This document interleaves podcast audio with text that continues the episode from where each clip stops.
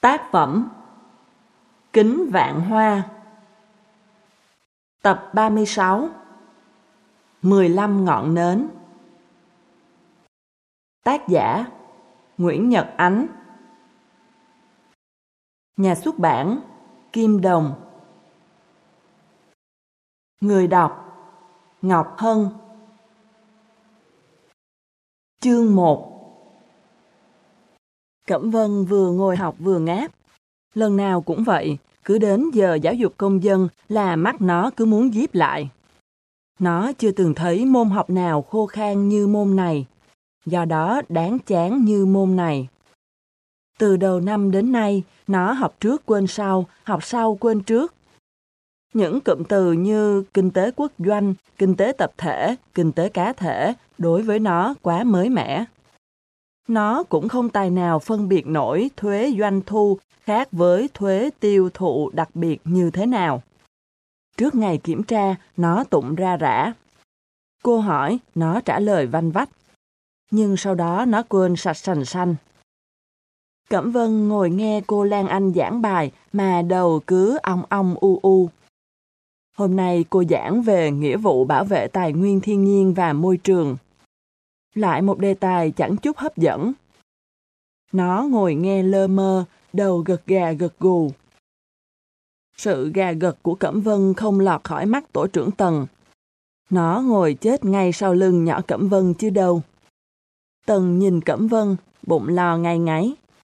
Nó biết con nhỏ này gà gật chả phải vì tâm đắc với lời giảng của cô giáo, chỉ là do buồn ngủ thôi.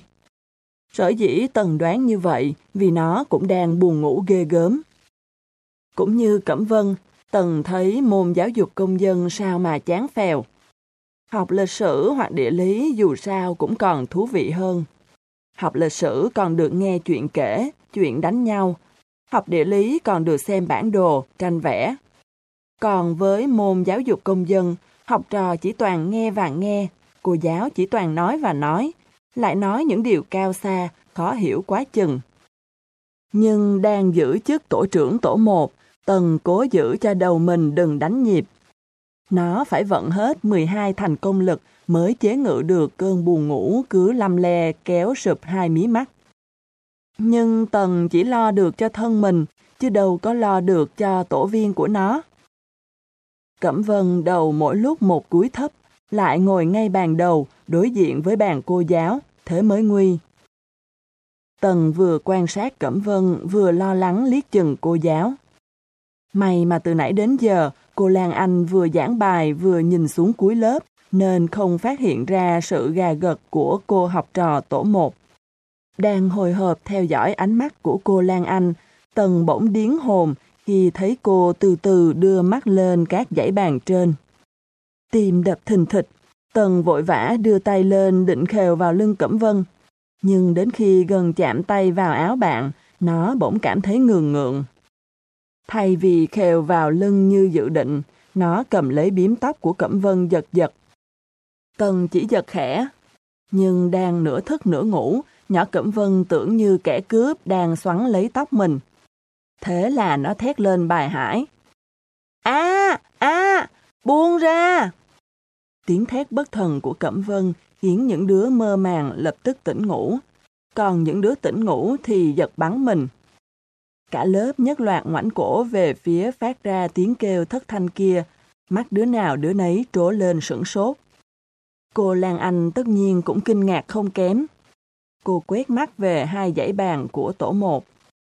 Thằng Tần lúc này mặt xanh lè xanh lét. Nó không ngờ con nhỏ Cẩm Vân ngốc nghếch kia lại la lên như cháy nhà thế. Khi Cẩm Vân thét lên, nó như phải bỏng, liền ruột vội tay lại. Gì thế Cẩm Vân? Cô Lan Anh lừ mắt nhìn cô học trò vừa gây náo loạn. Cẩm Vân đứng lên. Thưa cô, có bạn nào vừa giật tóc em ạ? Cô Lan Anh lướt mắt qua những gương mặt ngồi ở bàn sau, cặp lông mày cau lại. Em nào chơi nghịch thế? Tần, Dưỡng và Hiền Hòa im ru. Phải em không Dưỡng? Cô Lan Anh lại hỏi. Dưỡng đứng dậy. Thưa cô, không ạ. Hiền Hòa không đợi cô giáo gọi đến tên mình, lật đật đứng lên theo. Thưa cô, cũng không phải em ạ. Bàn sau có ba đứa, nếu không phải thằng Dưỡng và nhỏ Hiền Hòa, thì thủ phạm đích thị là thằng Tần rồi. Cô Lan Anh nghĩ, và cô nhìn chăm chăm vào mặt Tần. Ánh mắt nghiêm khắc của cô giáo còn đe dọa gấp mấy lần câu cật vấn. Tần nghe người mình run lên. Nó đảo mắt quanh lớp, tuyệt vọng nhìn những khuôn mặt căng thẳng vì chờ đợi của tụi bạn và lập cập đứng lên khỏi ghế. Nó đáp và nghe lưỡi liếu lại. Thưa cô, thưa cô. Thái độ của Tần đã tự tố cáo nó, nên cô Lan Anh nghiêm mặt. Tại sao em lại nghịch ngợm trong giờ học? Tần tiếp tục ấp úng. Thưa cô, thưa cô. Cô Lan Anh nheo mắt. Em là tổ trưởng tổ một phải không? Dạ. Cô không hiểu nổi. Cô Lan Anh lắc đầu. Lẽ ra em phải nêu gương tốt cho các bạn chứ. Thoạt đầu Tần không định thanh minh. Nếu nó nói rõ ra, nhỏ Cẩm Vân sẽ bị cô giáo phạt về tội ngủ gục trong giờ học. Điều đó chẳng hay ho gì. Dù sao Cẩm Vân cũng là tổ viên của nó. Nhưng đến khi cô giáo lôi cái chức tổ trưởng của nó ra để quở trách trước lớp, thì Tần không giữ bình tĩnh nổi nữa. Nó hít vào một hơi. Thưa cô, em kéo tóc bạn Cẩm Vân không phải vì nghịch phá đâu ạ. Không phải vì nghịch phá. Cô Lan Anh ngạc nhiên. Thế vì chuyện gì? Tần nuốt nước bọt. Thưa cô, em định đánh thức bạn ấy đấy ạ. Cô Lan Anh liền quay sang Cẩm Vân, lúc này đang cúi gầm đầu.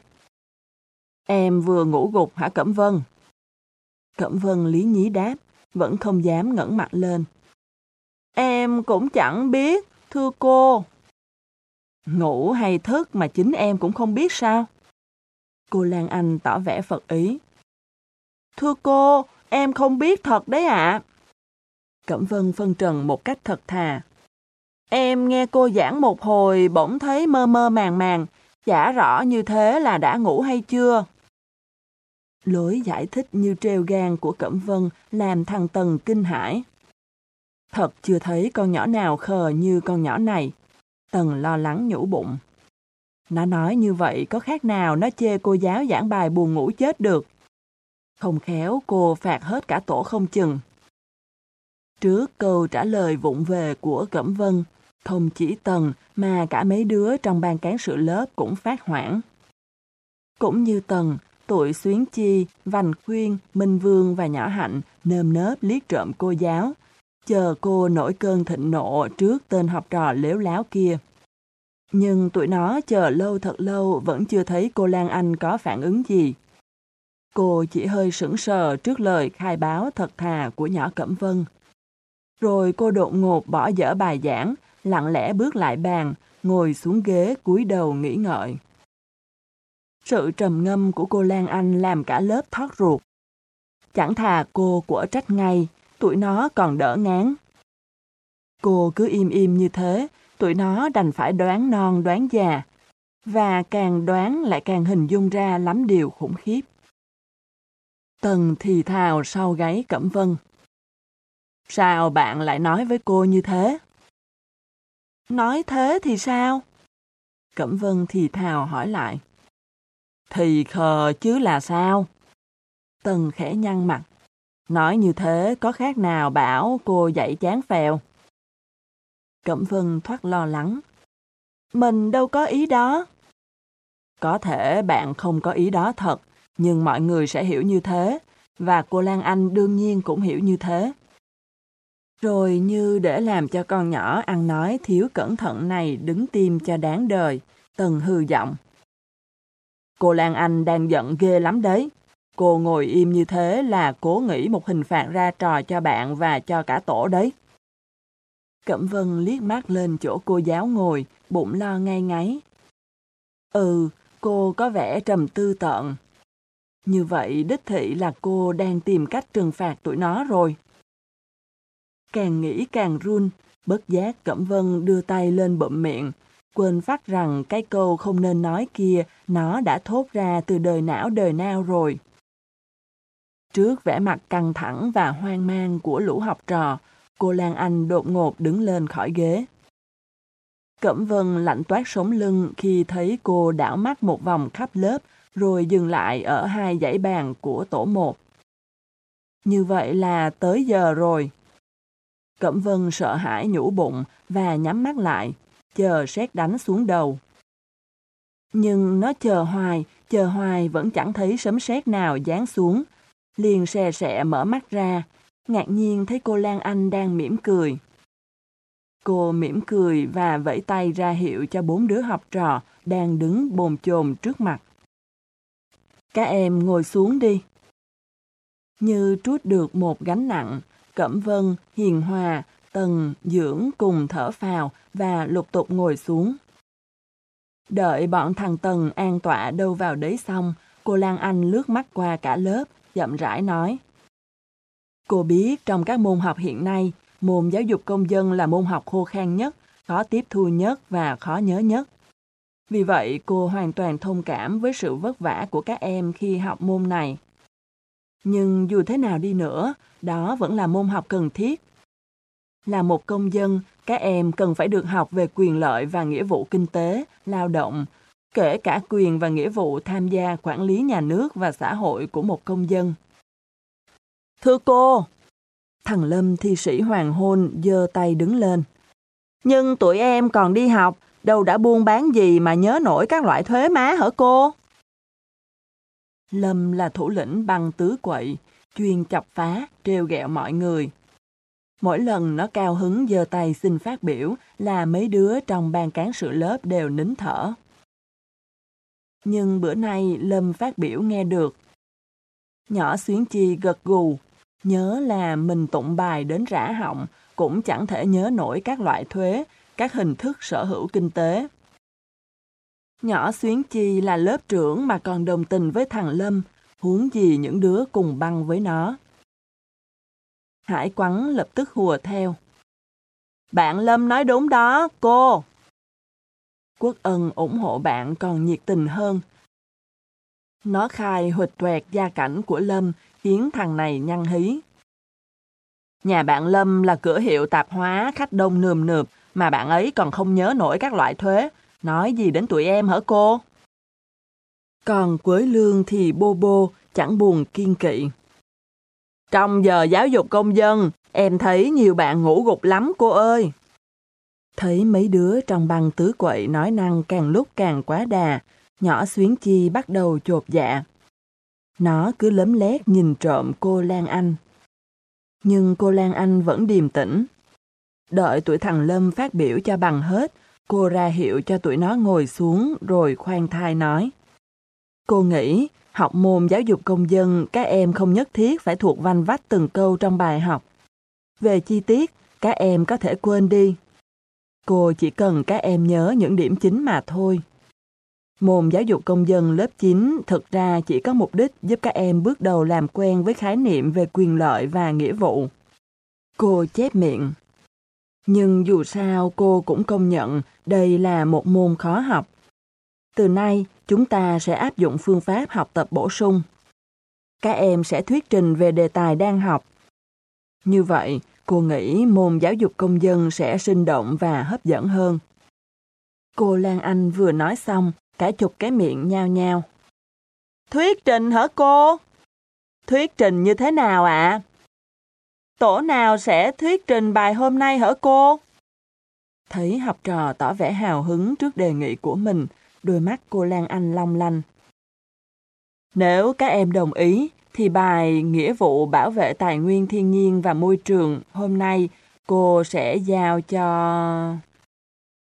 Cô Lan Anh ngưng ngang khiến cả lớp muốn ngưng thở theo. Cô quét mắt dọc các dãy bàn rồi thình lình chỉ tay vào chỗ tuổi thằng Tần. Tổ một Lời phán của cô khiến thằng Tần giật nảy. Ý, không được đâu cô. Thằng Dưỡng cũng xanh mặt. Cô giao cho tổ khác đi cô, tụi em dốt lắm cô ơi. Câu nói của Dưỡng khiến cả lớp cười ồ. Thằng Quang và Hiền Hòa thì thi nhau tả oán. Tụi em có biết thuyết trình là gì đâu cô. Tụi em thuyết trình dở nhất lớp đó cô. Lý do thằng Quang và Hiền Hòa đưa ra mâu thuẫn nhau quá sức, nhưng đang hăng hái than vãn, chẳng đứa nào nhận ra. Trước chỉ định của cô Lan Anh, chỉ trừ hai học sinh mới Mỹ Linh và Cẩm Vân là nhút nhát làm thinh, còn những đứa khác trong tổ một đều rên như bọng. Nhưng mặc cho tuổi thằng Tần kêu ca, cô Lan Anh vẫn giữ nguyên quyết định của mình. Các em không nên đùn đẩy công việc cho tổ khác. Cô hắn giọng. Thuyết trình không phải là chuyện gì mới mẻ. Cô biết, năm lớp 8, các em đã từng thuyết trình rồi. Dĩ nhiên, có thể các em chưa thuyết trình ở môn giáo dục công dân. Nhưng cô tin nếu tìm được tư liệu phong phú và biết cách phát triển đề tài, các em vẫn có thể đem lại sự thích thú cho người nghe. Tần giơ tay, nhăn nhó. Thưa cô, nhưng tụi em biết tìm tư liệu ở đâu ạ? Tiếng thằng Lâm vọng miệng từ phía sau. Ở nhà thông Thái Hạnh chứ ở đâu? Lời nhắc nhở của Lâm khiến mặt Tần rạng ra.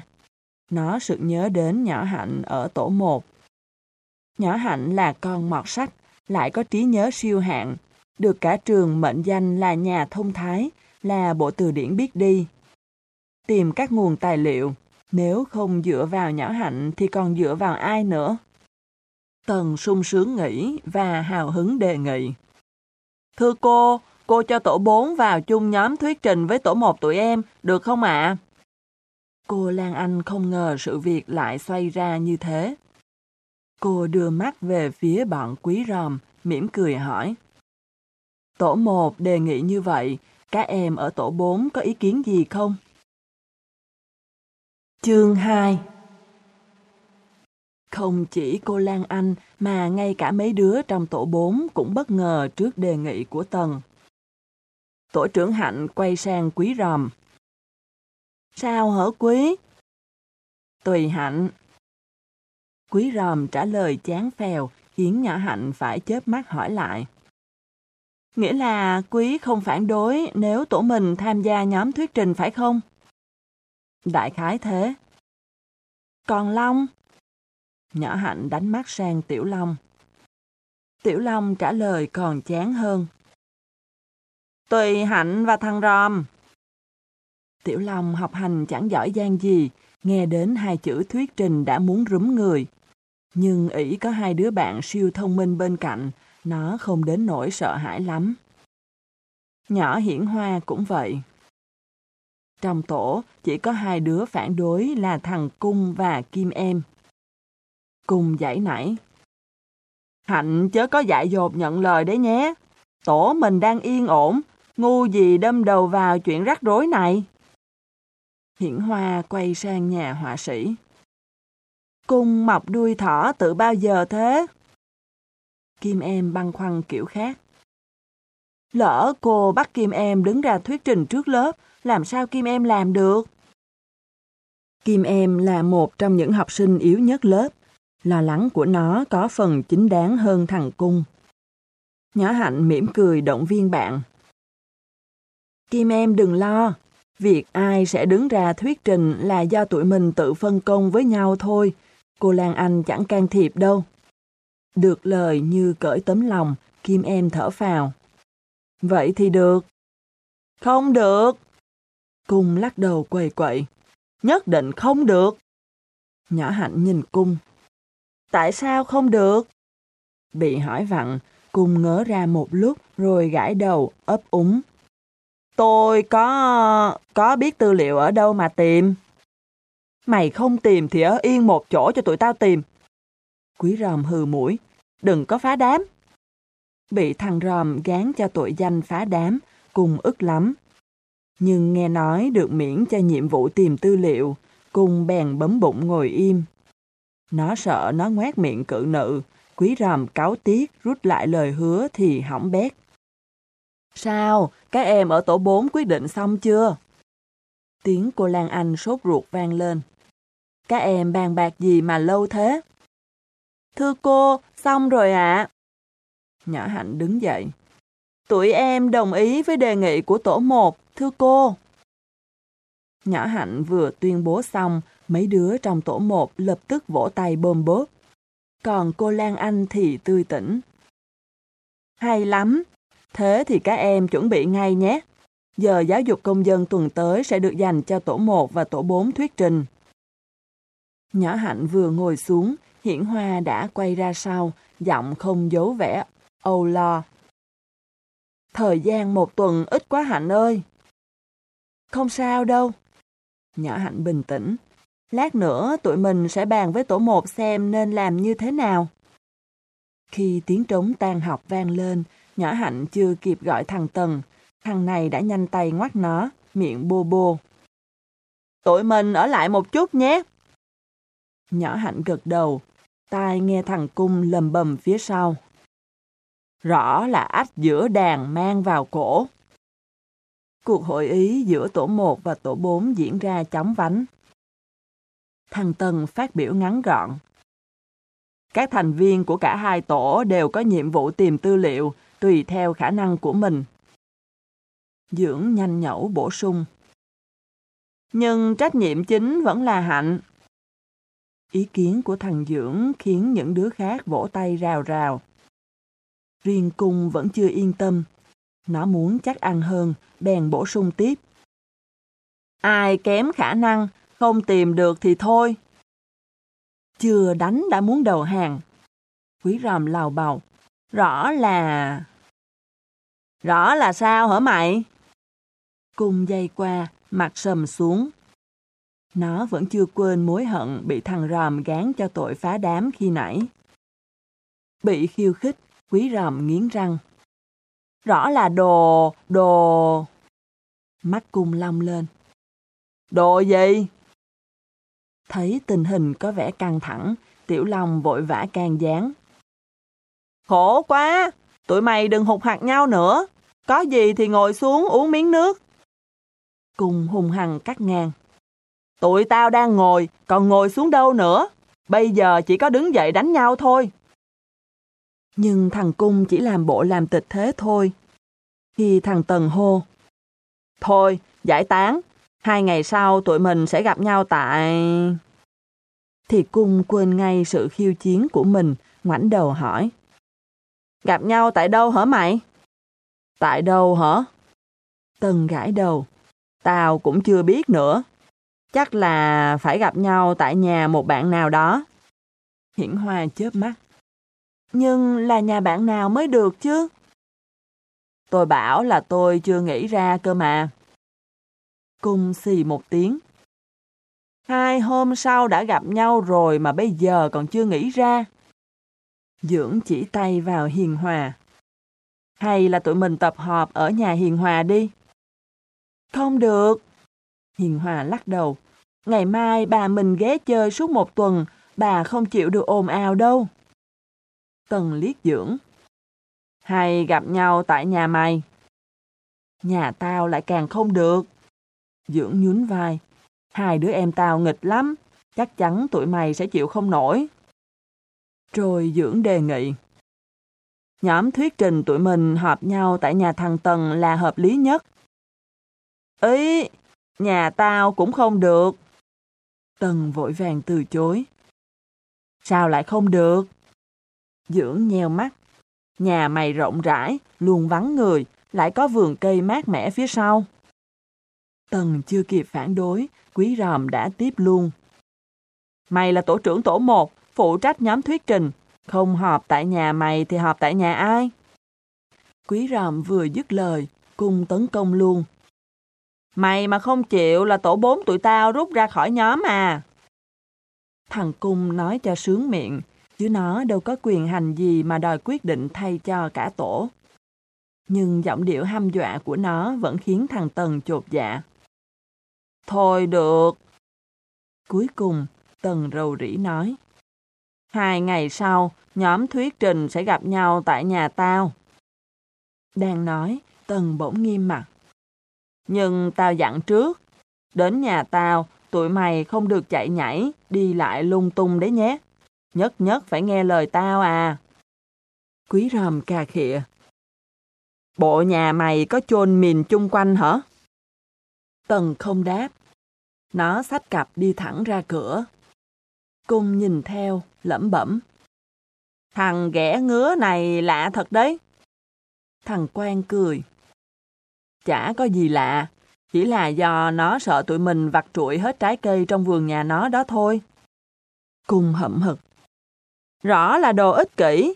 Biết thế ngay từ đầu ông chả thèm tham gia chung nhóm thuyết trình với nó làm gì. Thực ra thằng Quang nói như vậy chỉ là nói mò. Vườn cây sau nhà thằng Tần chẳng trồng thứ gì quý hiếm. Dừa, xoài, mận, ổi, đu đủ, toàn những loại cây rất đổi bình thường. Có một dạo, ba thằng Tần trồng sầu riêng nhưng chẳng ăn thua. Sầu riêng chỉ hợp với khí hậu lạnh. Ba nó trồng chưa được một tháng, cây đã quắt queo. Quang nói mò, không ngờ thằng Tần dường như có ý thế thật. Đúng hai ngày sau, khoảng 3 giờ chiều, bọn trẻ lục tục kéo tới. Nhà Tần nằm trên đường Nguyễn Duy Dương, khá khang trang, rộng rãi. Mặt tiền cho người ta thuê mở tiệm thuốc Tây. Gia đình nó ở tòa nhà ngang phía sau, kế vườn cây xum xuê, mát mắt. Ba mẹ nó đi làm suốt ngày. Trong thời gian đó, nó nghiễm nhiên trở thành chủ nhân ông của một cơ ngơi đồ sộ. Bước vào nhà tầng vừa nhát thấy màu xanh cây lá đập vào mắt, Cẩm Vân đã quăng cặp lên bàn, reo lên. À, đẹp quá, tụi mình ra vườn chơi đi. Nhưng nó vừa dậm chân, đã nghe thằng Tần sầm mặt nạt. Đứng lại đó, Cẩm Vân. Cẩm Vân giật mình ngoảnh lại. Gì hả Tần? Tần nghiêm giọng. Hôm trước ở trên lớp tôi nói gì bạn còn nhớ không? Hôm trước Tần nói gì? Cẩm Vân ngơ ngác. Tần chưa kịp đáp, thằng Cung đã cười hề hề. Hôm trước bạn Tần nói khi đến đây, tụi mình không được đi lại, chạy nhảy lung tung, kẻo trái cây trong vườn nhà bạn ấy bị vặt trụi hết. Bậy! Tần đỏ mặt. Tao không có ý đó. Tần nhìn lướt qua đám bạn lúc này đang nhìn nó bằng ánh mắt chế giễu, chép miệng phân trần. Các bạn muốn ăn trái cây, lát nữa tôi sẽ hái vào đãi các bạn, nhưng không ai được tự tiện ra vườn. Tao hiểu rồi. Thằng Quang gật gù, giọng ranh mảnh. Nhưng theo tao, mày quá lo xa. Ở đây ai cũng lớn hết rồi, chẳng ai ị bậy trong vườn nhà mày đâu. Quang vừa dứt câu, đứa nào đứa nấy ôm bụng cười ngặt nghẽo. Tần đang cố tỏ ra nghiêm nghị, bị câu đùa tếu của thằng Quang làm cho dở cười dở méo. Những thớ thịt trên mặt nó giật giật, y như thể nó đang cố để đừng nấc lên. Vẻ mặt khó coi của thằng Tần khiến nhỏ hạnh động lòng. Nó thu nụ cười lại, nhẹ nhàng nói. Ý của Tần đâu phải vậy, Tần ha? Tất nhiên là không phải rồi. Như bắt được vàng, Tần mừng rỡ. Mình không cho các bạn ngang nhiên đi lại trong vườn chỉ vì muốn bảo vệ các bạn thôi. Bảo vệ cho tụi tao. Cùng đập tay lên ngực. Mày có nói nhầm không đấy? Chẳng nhầm chút nào cả. Tần tặc lưỡi. Trong vườn nhà tao rắn độc nhiều lắm. Tụi mày lãng vãng ngoài đó bị mổ chết như chơi. Trước tiết lộ của Tần, có ít nhất là sáu đứa xanh mặt. Đó là Mỹ Linh, Cẩm Vân, Hiền Hòa, Hiển Hoa, Kim Em và Nhỏ Hạnh. Xưa nay, bọn con gái là chúa sợ gián, sợ sâu, sợ chuột. Rắn lại càng sợ. Rắn không độc đã sợ, rắn độc dĩ nhiên càng sợ hơn. Cẩm Vân đang đứng chỗ cửa, mới nghe thằng Tần nói tới đó, đã ôm đầu rú lên một tiếng khủng khiếp và lao bắn vào trong nhà, xô cả vào mấy đứa bạn đang ngồi bên bàn. Bọn con trai nhiều đứa cũng hơi run, nhưng trước mặt đám con gái, không đứa nào muốn tỏ ra mình là đồ gan sứa. Dưỡng biểu môi xì một tiếng. Tao chẳng tin, nếu trong vườn có rắn độc, Sao mày lại dám ra ngoài hái trái cây vào đãi tụi tao? Mày cóc biết gì mà cũng nói. Tần nhếch môi. Tất nhiên là tao phải sức sẵn loại thuốc kỵ rắn trên người chứ lị. Lý do thằng Tần đưa ra quá xá xác đáng, khiến không chỉ dưỡng mà cả những đứa giỏi mồm mép như quý ròm cũng chẳng biết bắt bẻ vào đâu. Mặc dù nhìn mặt mày thì rõ là đứa nào đứa nấy đều bán tín bán nghi. Cuối cùng, Dưỡng chẳng biết làm gì hơn là đưa tay lên gãi tai. Thế mày có thể phân phát cho tụi tao mỗi đứa một ít thuốc đó được không? Không được. Tần lắc đầu. Loại thuốc này rất hiếm, không thể phung phí được. Cẩm Vân lúc này đã hoàn hồn, nhăn nhó nói. Thế bọn này tới nhà Tần chỉ ngồi thu lưu trong nhà, không đặt chân ra vườn được à? Không phải là không được. Tần nhún vai. Nhưng muốn đi phải có tôi dẫn đi, và đi có giờ có giấc đàng hoàng. Cùng bụm mặt, trù tréo. Ôi trời! Đi ra vườn nhà nó mà cứ làm như đi tham quan viện bảo tàng không bằng. Phải đi theo đoàn, lại theo giờ giấc, quy định sẵn. Cùng vung tay. Xì, ông cóc thèm, thà ông ngồi trong nhà còn thoải mái hơn. Quang lập tức hùa theo. Tao cũng cóc thèm bước chân ra vườn nhà nó. Hừ, làm như quý lắm đấy. Dưỡng cũng hùng hồn. Tao cũng vậy. Trong khi quý ròm có vẻ khoái trá trước cảnh tưng bừng náo nhiệt trước mặt, miệng không ngớt tủm tỉm, thì Tiểu Long bối rối đưa tay quẹt mũi và quay nhìn hết đứa này đến đứa khác. Bụng chẳng biết nên ngã theo phe nào. Phe đi tham quan theo đoàn hay phe tẩy chay. Chương 3 Trước sự phản công ồ ạt của tuổi thằng cung, mặt tần nhăn như bị. Nó vò đầu bứt tai. Khổ quá, tao chỉ có ý tốt thôi mà, tụi mày làm gì hung hăng quá vậy? Nhưng tụi bạn chẳng thèm nghe tần phân bua. Dưỡng đấm hai tay vào nhau. Tao chẳng tin lòng tốt của mày. Họa sĩ cung còn đẩy vấn đề đi xa hơn, nó hất mặt lên trời. Đúng rồi, mày là đứa tâm xà khẩu Phật. Câu kết án quá xá nặng của cung làm Tần muốn khóc thét.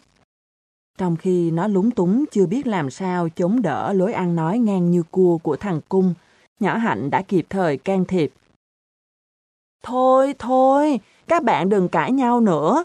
Ra vườn hay không ra vườn chẳng phải là chuyện quan trọng.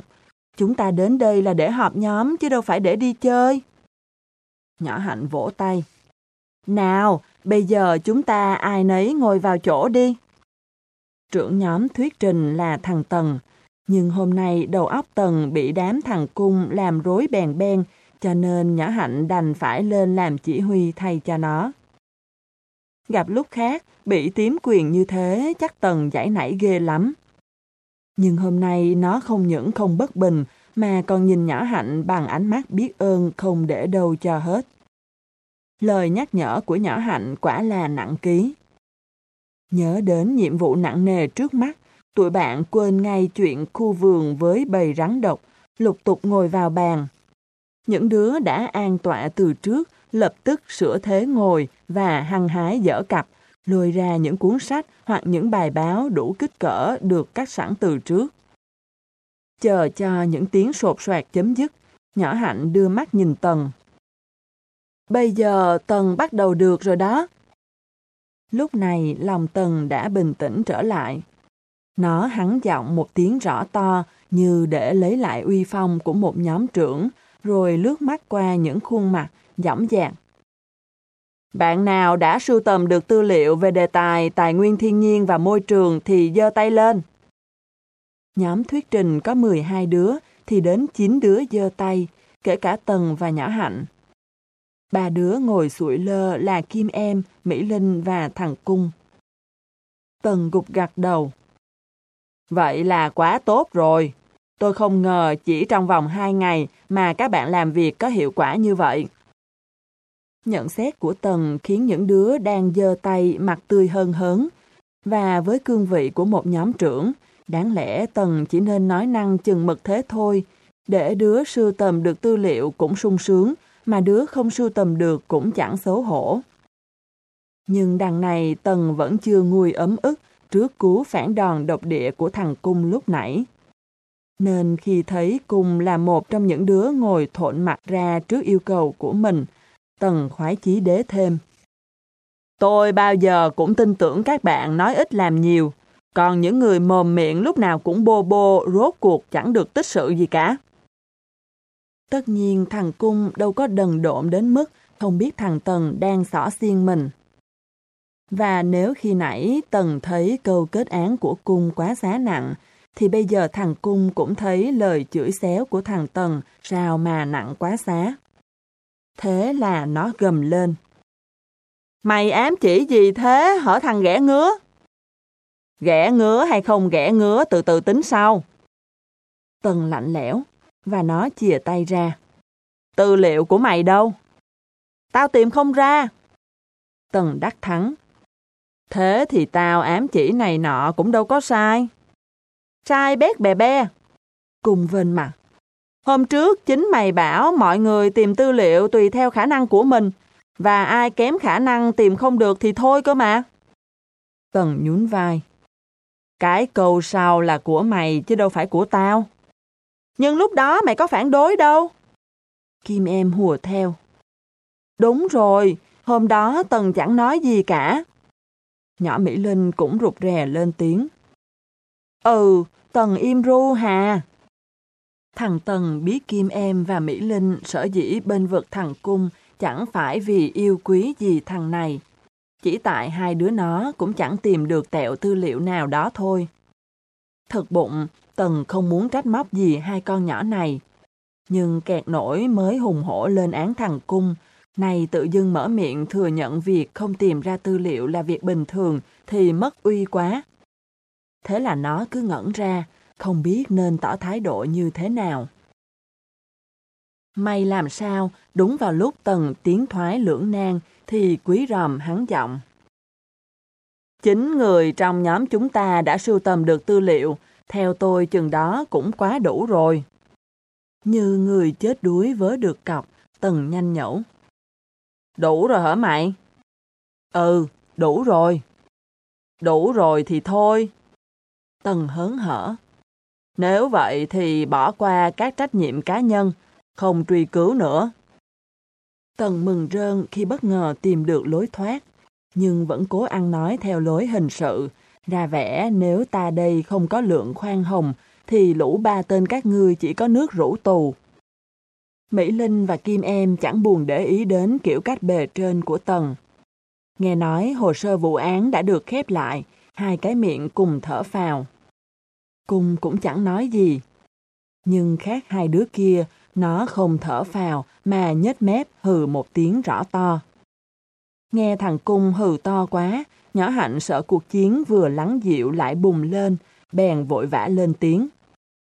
Bây giờ từng bạn đọc to phần tư liệu của mình cho cả nhóm nghe, sau đó chúng ta cùng góp ý xem nên chọn đưa những phần nào vào bài thuyết trình. Lần thứ hai, nhóm trưởng Tần bị tím quyền. Nhưng vẻ như nhóm trưởng khoái sa đà vào các cuộc đấu khẩu với nhóm viên hơn là điều động công việc chung. Nên nghe nhỏ Hạnh nói vậy, nhóm trưởng hoan hỷ tán đồng ngay. Bạn Hạnh nói đúng đó, từng bạn một đọc phần của mình lên đi. Rồi nó quét mắt một vòng. Bây giờ bạn nào đọc trước? Tao. Thằng Quang hí hửng giơ tay. Tần gật đầu. Hay lắm, đọc đi Quang. Quang cầm tờ giấy in dí vào sát mắt, hùng hồn. Tài nguyên thiên nhiên là những nguồn của cải vật chất như đất đai, rừng, nước, khoáng sản ở lòng đất, dưới đáy biển, thế giới động vật, thực vật, bầu khí quyển. Còn môi trường là hoàn cảnh, trong đó con người sống và hoạt động, nên cũng gọi là môi sinh, môi trường sống. Quang tuôn một lèo khiến tất cả các thành viên còn lại của nhóm thuyết trình trố mắt sửng sốt. Không phải sửng sốt vì thằng Quang hôm nay diễn thuyết sao trơn tru quá xá, mà chính vì cái tư liệu Quang đang đọc sao giống y hệt bài học trong sách giáo khoa.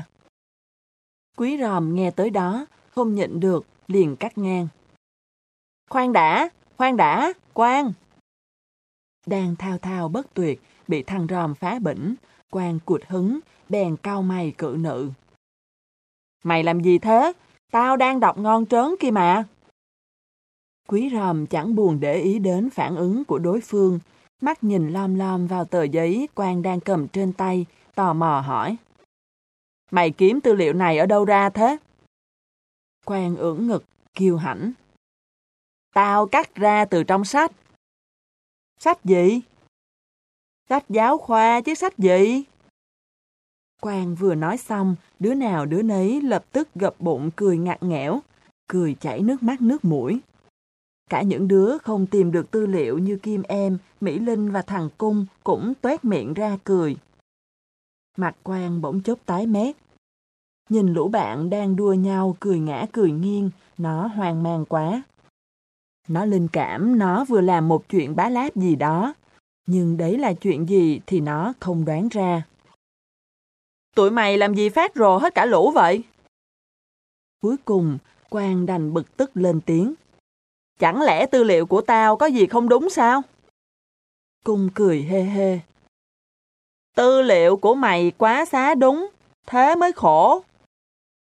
Câu nói của thằng Cung càng khiến Quang ngơ ngác. Nó bối rối đưa tay gãi đầu. Tao chả hiểu gì cả. Hiểu hay không thì cũng bỏ tay xuống đã. cùng càng treo già. Mày gãi sồn sồn như thế, chí rận rơi xuống bò tứ tán khắp nhà bây giờ. Quang không phải là đứa hiền lành gì. Gặp lúc khác, bị chồng ghẹo như thế, thế nào nó cũng sững cồ vặt lại ngay tắp lự. Nhưng lúc này lòng dạ đang rối như canh hẹ, nó chẳng còn tí hăng hái nào để tranh hơn thua với thằng cung. Nó lính quính bỏ tay xuống, mặt mày lơ láo trông đến tội. Như thế này này! Quý ròm không muốn thằng quan bị hành hạ hơn nữa, bèn vọt miệng giải thích. Mày không thể cắt bài trong sách giáo khoa ra để làm tư liệu được. Mày cắt bừa như thế, lấy sách đâu mà học. Cuốn này tao mới mua thêm chứ bộ. Quang phe phẩy tờ giấy trên tay, nhăn nhó phân trần. Nhưng vấn đề không chỉ ở chỗ đó. Quý ròm nheo mắt. Tư liệu là những bài viết trong các sách, các báo khác đề cập đến những gì liên quan đến bài học trong sách giáo khoa. Còn bản thân sách giáo khoa thì không thể xem là tư liệu được. Nghe quý ròm cắt nghĩa một hồi, Quang thộn mặt ra. Ủa, thế hả? Tao đâu có biết. Sao tụi mày không nói thẳng ra từ trước? Thằng Cung không bỏ lỡ cơ hội, ngoát miệng bô bô. Điều đó ai mà chả biết, cần gì nói trước với nói sau. Nếu các bài trong sách giáo khoa mà làm tư liệu được thì tao đã cắt từ đời tám hoánh rồi. Đâu có để cho thằng Tần ghẻ nói xỏ nói xiên. Nhỏ Hạnh nãy giờ ngồi làm thinh theo dõi, chợt thấy thằng Cung nổi hứng khiêu khích nhóm trưởng Tần, bèn hoảng hồn lên tiếng. Thôi, bây giờ tới bạn khác đi. Chương 4 Người kế tiếp là Hiền Hòa. Hiền Hòa quả là rất đổi hiền hòa. Nó nâng tờ giấy trước mặt lên nhưng không đọc ngay. Có lẽ sự thất bại vừa rồi của thằng Quang khiến nó đâm ra mất tự tin. Hiền Hòa không biết bài báo này có gọi là tư liệu được không? Nó đưa mắt nhìn quanh, rụt rè nói. Tần hất đầu. Hiền Hòa cứ đọc đi. Cung lại ngứa miệng. Nếu không phải cắt ra từ sách giáo khoa thì đích thị là tư liệu rồi. Nghe cung cà khịa, thằng quan sầm mặt xuống nhưng không nói gì. Nó miếm môi cố ngồi im. Tần cũng rất bất mãn trước thái độ châm chọc mọi người của thằng cung, nhưng đang thấp thỏm vẫn tai chờ nghe nhỏ hiền hòa đọc nên nó vờ như không để ý. Tần đang lo lắm. Lúc đầu thấy có 9 đứa sưu tầm được tư liệu, Tần rất đổi yên tâm. Nhưng thằng Quang đã làm sự tin tưởng trong lòng Tần lung lay dữ dội. Nếu đứa nào cũng sưu tầm tư liệu theo kiểu thằng Quang, chắc nhóm thuyết trình của nó dẹp tiệm sớm. Tần lo lắng nghĩ và hồi hộp nhìn chăm chăm vô mặt Hiền Hòa. Và chỉ đến khi Hiền Hòa bắt đầu đọc thì ngực nó mới nhẹ nhõm dần. Đó là một bài báo nói về sự tác động của việc bùng nổ dân số đối với tài nguyên và môi trường. Giọng hiền hòa lý nhí nhưng vẫn rõ ràng. Hiện nay, dân số thế giới đã đạt tới 6 tỷ người và đang tiếp tục tăng nhanh với tốc độ hơn 100 triệu người mỗi năm. Dân số quá đông đòi hỏi rất nhiều lương thực, rất nhiều năng lượng, tài nguyên. Khí thải mà con người thải ra cũng nhiều hơn gấp nhiều lần, làm bầu khí quyển bị ô nhiễm trầm trọng. Tốc độ tăng dân số cũng kéo theo sự gia tăng về nước thải, rác công nghiệp. Bên cạnh đó, nạn khủng hoảng nhà ở và tắc nghẽn giao thông trở thành một vấn đề nhức nhối. Và tất cả những điều trên đều trở thành sức ép rất lớn đối với môi trường. Hay lắm! Hiền Hòa vừa ngừng lấy hơi, Tần đã vỗ tay hoan nghênh. Nhỏ Hạnh đẩy gọng kính trên sống mũi, gật gù. Bài báo Hiền Hòa vừa đọc đã nêu một vấn đề rất cơ bản. Nhóm chúng ta sẽ đưa tư liệu đó vào bài thuyết trình. Thấy nhỏ Hiền Hòa học hành chẳng có gì xuất sắc, chỉ giỏi tài lục lọi những bài báo có sẵn. Vậy mà được cả hai nhân vật chủ chốt trong nhóm khen ngợi. Thằng Quang ức lắm. Nghĩ đến chuyện nó phải bỏ tiền túi ra mua thêm một quyển sách giáo khoa về các bài ra nộp mà rốt cuộc chẳng nên cơm cháo gì, nó lại càng giận dỗi. Thế là quan tìm cách bắt bẻ. Dân số càng tăng thì lực lượng lao động càng dồi dào. Cần bao nhiêu lương thực thì làm ra bấy nhiêu. Có gì mà sức ép với trả sức ép. Thấy quan phá bỉnh, cùng hí hửng hùa theo. Đúng rồi, đây rõ là một tư liệu bá láp, không thể đưa vô bài thuyết trình được. Nhóm trưởng tầng căm thằng cung từ nãy, nhưng chưa có dịp phát tiết. Giờ thấy thằng này lên giọng bài xích bài báo của nhỏ hiền hòa, mắt liền long sòng sọc. Mày có chịu tớp cái miệng mày lại không hở cung? Mặt cung vẫn nhơn nhơn. Thằng Quang cũng phát biểu, sao mày không có ý kiến, lại phản đối một mình tao? Đích thị mày là đứa tư thù cá nhân. Một lần nữa, cùng làm tầng tím mặt. Hôm nay không hiểu sao thằng cung bỗng khoái sổ nho quá sức, lại xài toàn những từ đao to búa lớn. Khi nãy nó đánh giá tầng tâm xà khẩu Phật, giờ lại nhận xét tầng tư thù cá nhân. Bảo tầng không nổ khí sung thiên sao được. Tầng đứng phát dậy, tay chỉ vô mặt đối phương, giọng phẫn nộ. Này, này, tao, tao. Quá tức tối, Tần cứ lắp bắp, này, này, tao, tao, mãi không nói được hết câu. Tụi mày làm gì thế? Tiểu Long hấp tấp đứng lên. Có gì thì ngồi xuống uống miếng nước, ăn miếng bánh rồi từ từ. Tao đã ngồi sẵn rồi. Có mày với thằng Tần ngồi xuống thì có. Cùng hết mặt, nhăn nhở. Mà có ngồi xuống cũng chẳng có nước đâu mà uống, bánh đâu mà ăn. Thằng Tần là chủ nhà mà nãy giờ có thấy nó dọn thứ gì ra đâu. Cú đòn bồi của thằng Cung làm Tần tức muốn nổ đom đóm mắt. Thấy tình hình càng lúc càng căng thẳng, nhỏ hạnh liền hắn giọng định lên tiếng giảng hòa. Nhưng nó chưa kịp mở miệng, quý ròm đã nói trước. Cung nói vậy là sai rồi. Thằng quan có quyền đặt câu hỏi. Thắc mắc của nó là thắc mắc chính đáng. Chúng ta phải tập trả lời những thắc mắc như vậy để lúc thuyết trình có thể ứng phó được với sự bắt bẻ của các tổ khác. Còn mày thì khác. Mày phát ngôn bừa bãi, chỉ có mỗi mục đích phá đám thôi. Phân tích của quý ròm khiến quan phỏng mũi bao nhiêu, càng khiến cung sôi gan bấy nhiêu. Đây không phải là lần đầu tiên quý ròm bảo nó phá đám.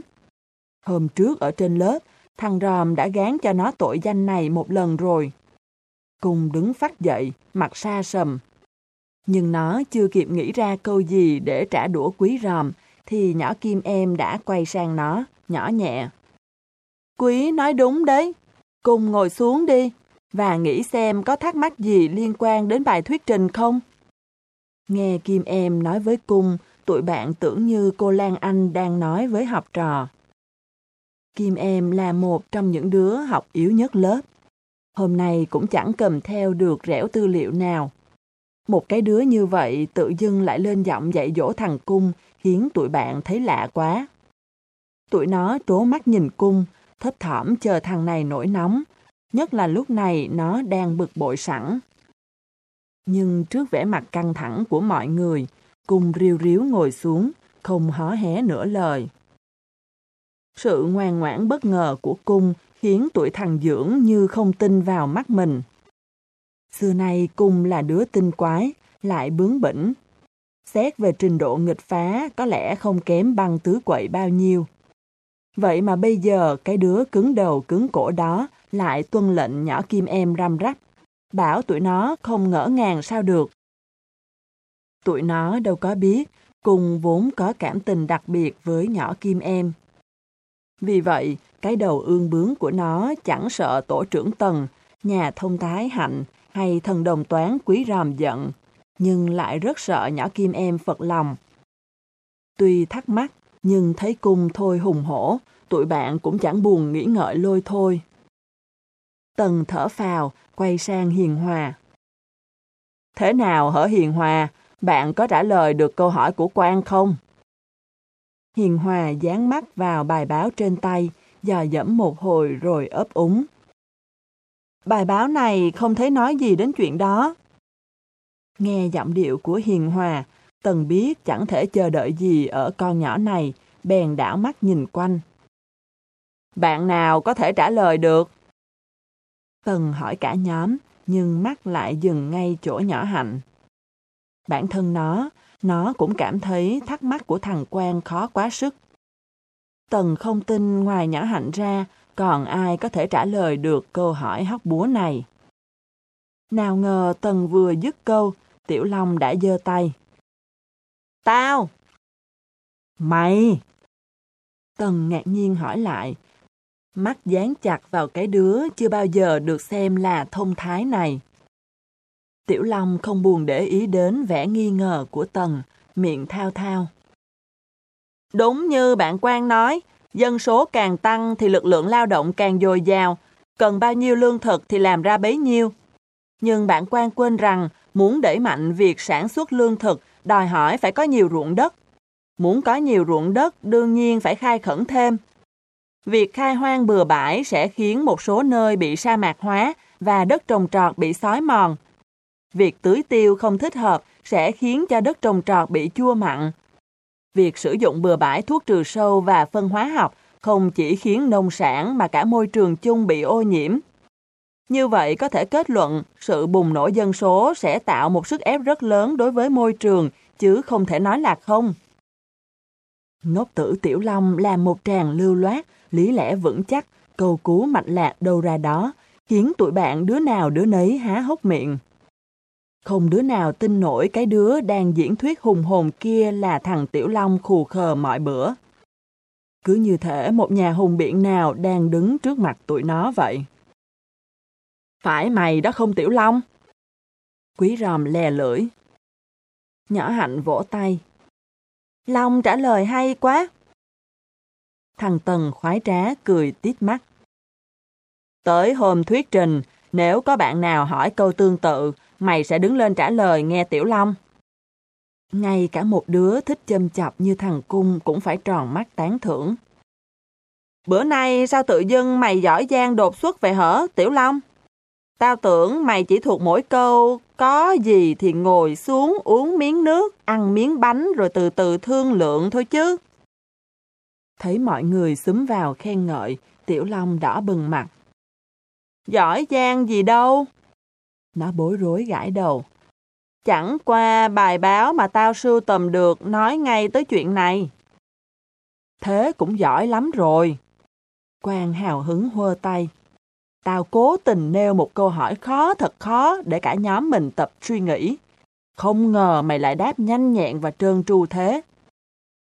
Không thấy ai nhắc gì đến mình, Quang vờ khen Tiểu Long để tranh thủ kể công. Thực ra, khi nãy quan gân cổ bắt bẻ nhỏ hiền hòa chẳng qua là do ghen tị, chứ chẳng phải cố tình nêu câu hỏi cho cả nhóm tập suy nghĩ gì sất. Nhưng nó cứ nói vậy cho oai. Và để cho oai hơn nữa, nó chỉ tay ra phía trước, rà qua rà lại và cao giọng phán. Quên rằng nó chẳng phải là nhóm trưởng hay tổ trưởng. Quên phát cả chuyện nó vừa bị bạn bè chế giễu việc sụt tìm tư liệu ngay trong sách giáo khoa. Bây giờ tới lượt bạn khác. Nhưng nhóm trưởng tầng chẳng để cho Quang làm oai được lâu. Nó gạt ngang. Thôi, hôm nay làm việc thế đủ rồi. Bị tần làm cụt hứng, Quang quắt mắt. Đủ đâu mà đủ, còn bao nhiêu bạn chưa kịp đọc tư liệu kia mà. Nghe quan nói vậy, Hiển Hoa, Cẩm Vân và thằng Dưỡng liền nhao nhao. Ờ, ờ, tao chưa đọc. Cẩm Vân nữa, Cẩm Vân cũng chưa đọc. Hiển Hoa nữa chi? Hiển Hoa dơ cao tờ giấy lên khỏi đầu, phe phẩy. Bạn nào chưa đọc thì chiều mai đọc tiếp. Tần nhìn đồng hồ trên tường, tặc lưỡi. Bây giờ đã gần 5 giờ rồi. 5 giờ thì sao? Dưỡng nhún vai. Tao ở lại tới 6 giờ cũng được mà. Đúng rồi đó. Hiển Hoa phụ họa. Hôm nay cố đọc cho xong, ngày mai chúng ta khỏi phải họp nữa. Tần nhăn nhó. Đã bảo không được là không được mà. Sao không được? Dưỡng hừ mũi. Tao chẳng thấy có gì là không được cả. Thằng Cung thừa dịp cà khịa Tần. Thằng Tần là nhóm trưởng, lẽ ra phải sốt sắng với công việc hơn anh em chứ. Sao lại lười biếng quá vậy? Thấy thằng Cung cứ liên tục tấn công mình, Tần tức đến bủn rủn tay chân. Nó phải cắn chặt môi để đừng gầm lên. Nhưng tới 5 giờ tao bận rồi. Bận chuyện gì cũng mặc. Không chuyện gì quan trọng hơn chuyện của nhóm thuyết trình được. Thôi, các bạn đừng ép Tần nữa. Nhỏ Hạnh nhỏ nhẹ lên tiếng. Nếu Tần bận thì chúng ta để ngày mai đọc tiếp vậy. Đằng nào thì từ đây cho đến ngày thuyết trình, nhóm chúng ta cũng phải đến đây mỗi ngày mà. Đến đây mỗi ngày. Hiển Hoa tròn xoe mắt. Hạnh nói thật đấy hả? Thật chứ. Chọn tư liệu xong, chúng ta còn phải bàn bạc nhau soạn bài thuyết trình. Sau đó, mỗi người trong chúng ta lần lượt xem qua, góp ý và sửa chữa. Rồi phân công ai làm thuyết trình viên. Cuối cùng, chúng ta phải thuyết trình nháp vài lần. Nhỏ Hạnh trình bày tới đâu, cả nhóm gật gù tới đó. Té ra, buổi thuyết trình muốn thành công đòi hỏi phải chuẩn bị chu đáo, kỹ lưỡng và công phu ghê gớm, chứ đâu có đại khái qua loa như tụi nó nghĩ. À không, nói cả nhóm gật gù chưa thật chính xác lắm. Có một đứa nghe nhỏ hạnh bảo ngày nào cũng đến đây, mặt liền nhăn như bị. Lạ thay, đó là nhóm trưởng tầng. Và thái độ khác lạ của nó không lọt khỏi cặp mắt sắc bén của quý ròm. Chương 5 rồi cũng đến lúc thằng Tần buộc phải để cho các bạn nó ra vườn chơi. Đó là vào buổi chiều ngày họp nhóm thứ hai, khi thằng Dưỡng vừa đọc phần tư liệu của mình xong, liền uể oải vương vai đề nghị. Thôi, nghỉ giải lao đi. Chưa ai kịp nói gì, nhỏ Cẩm Vân đã hớn hở reo.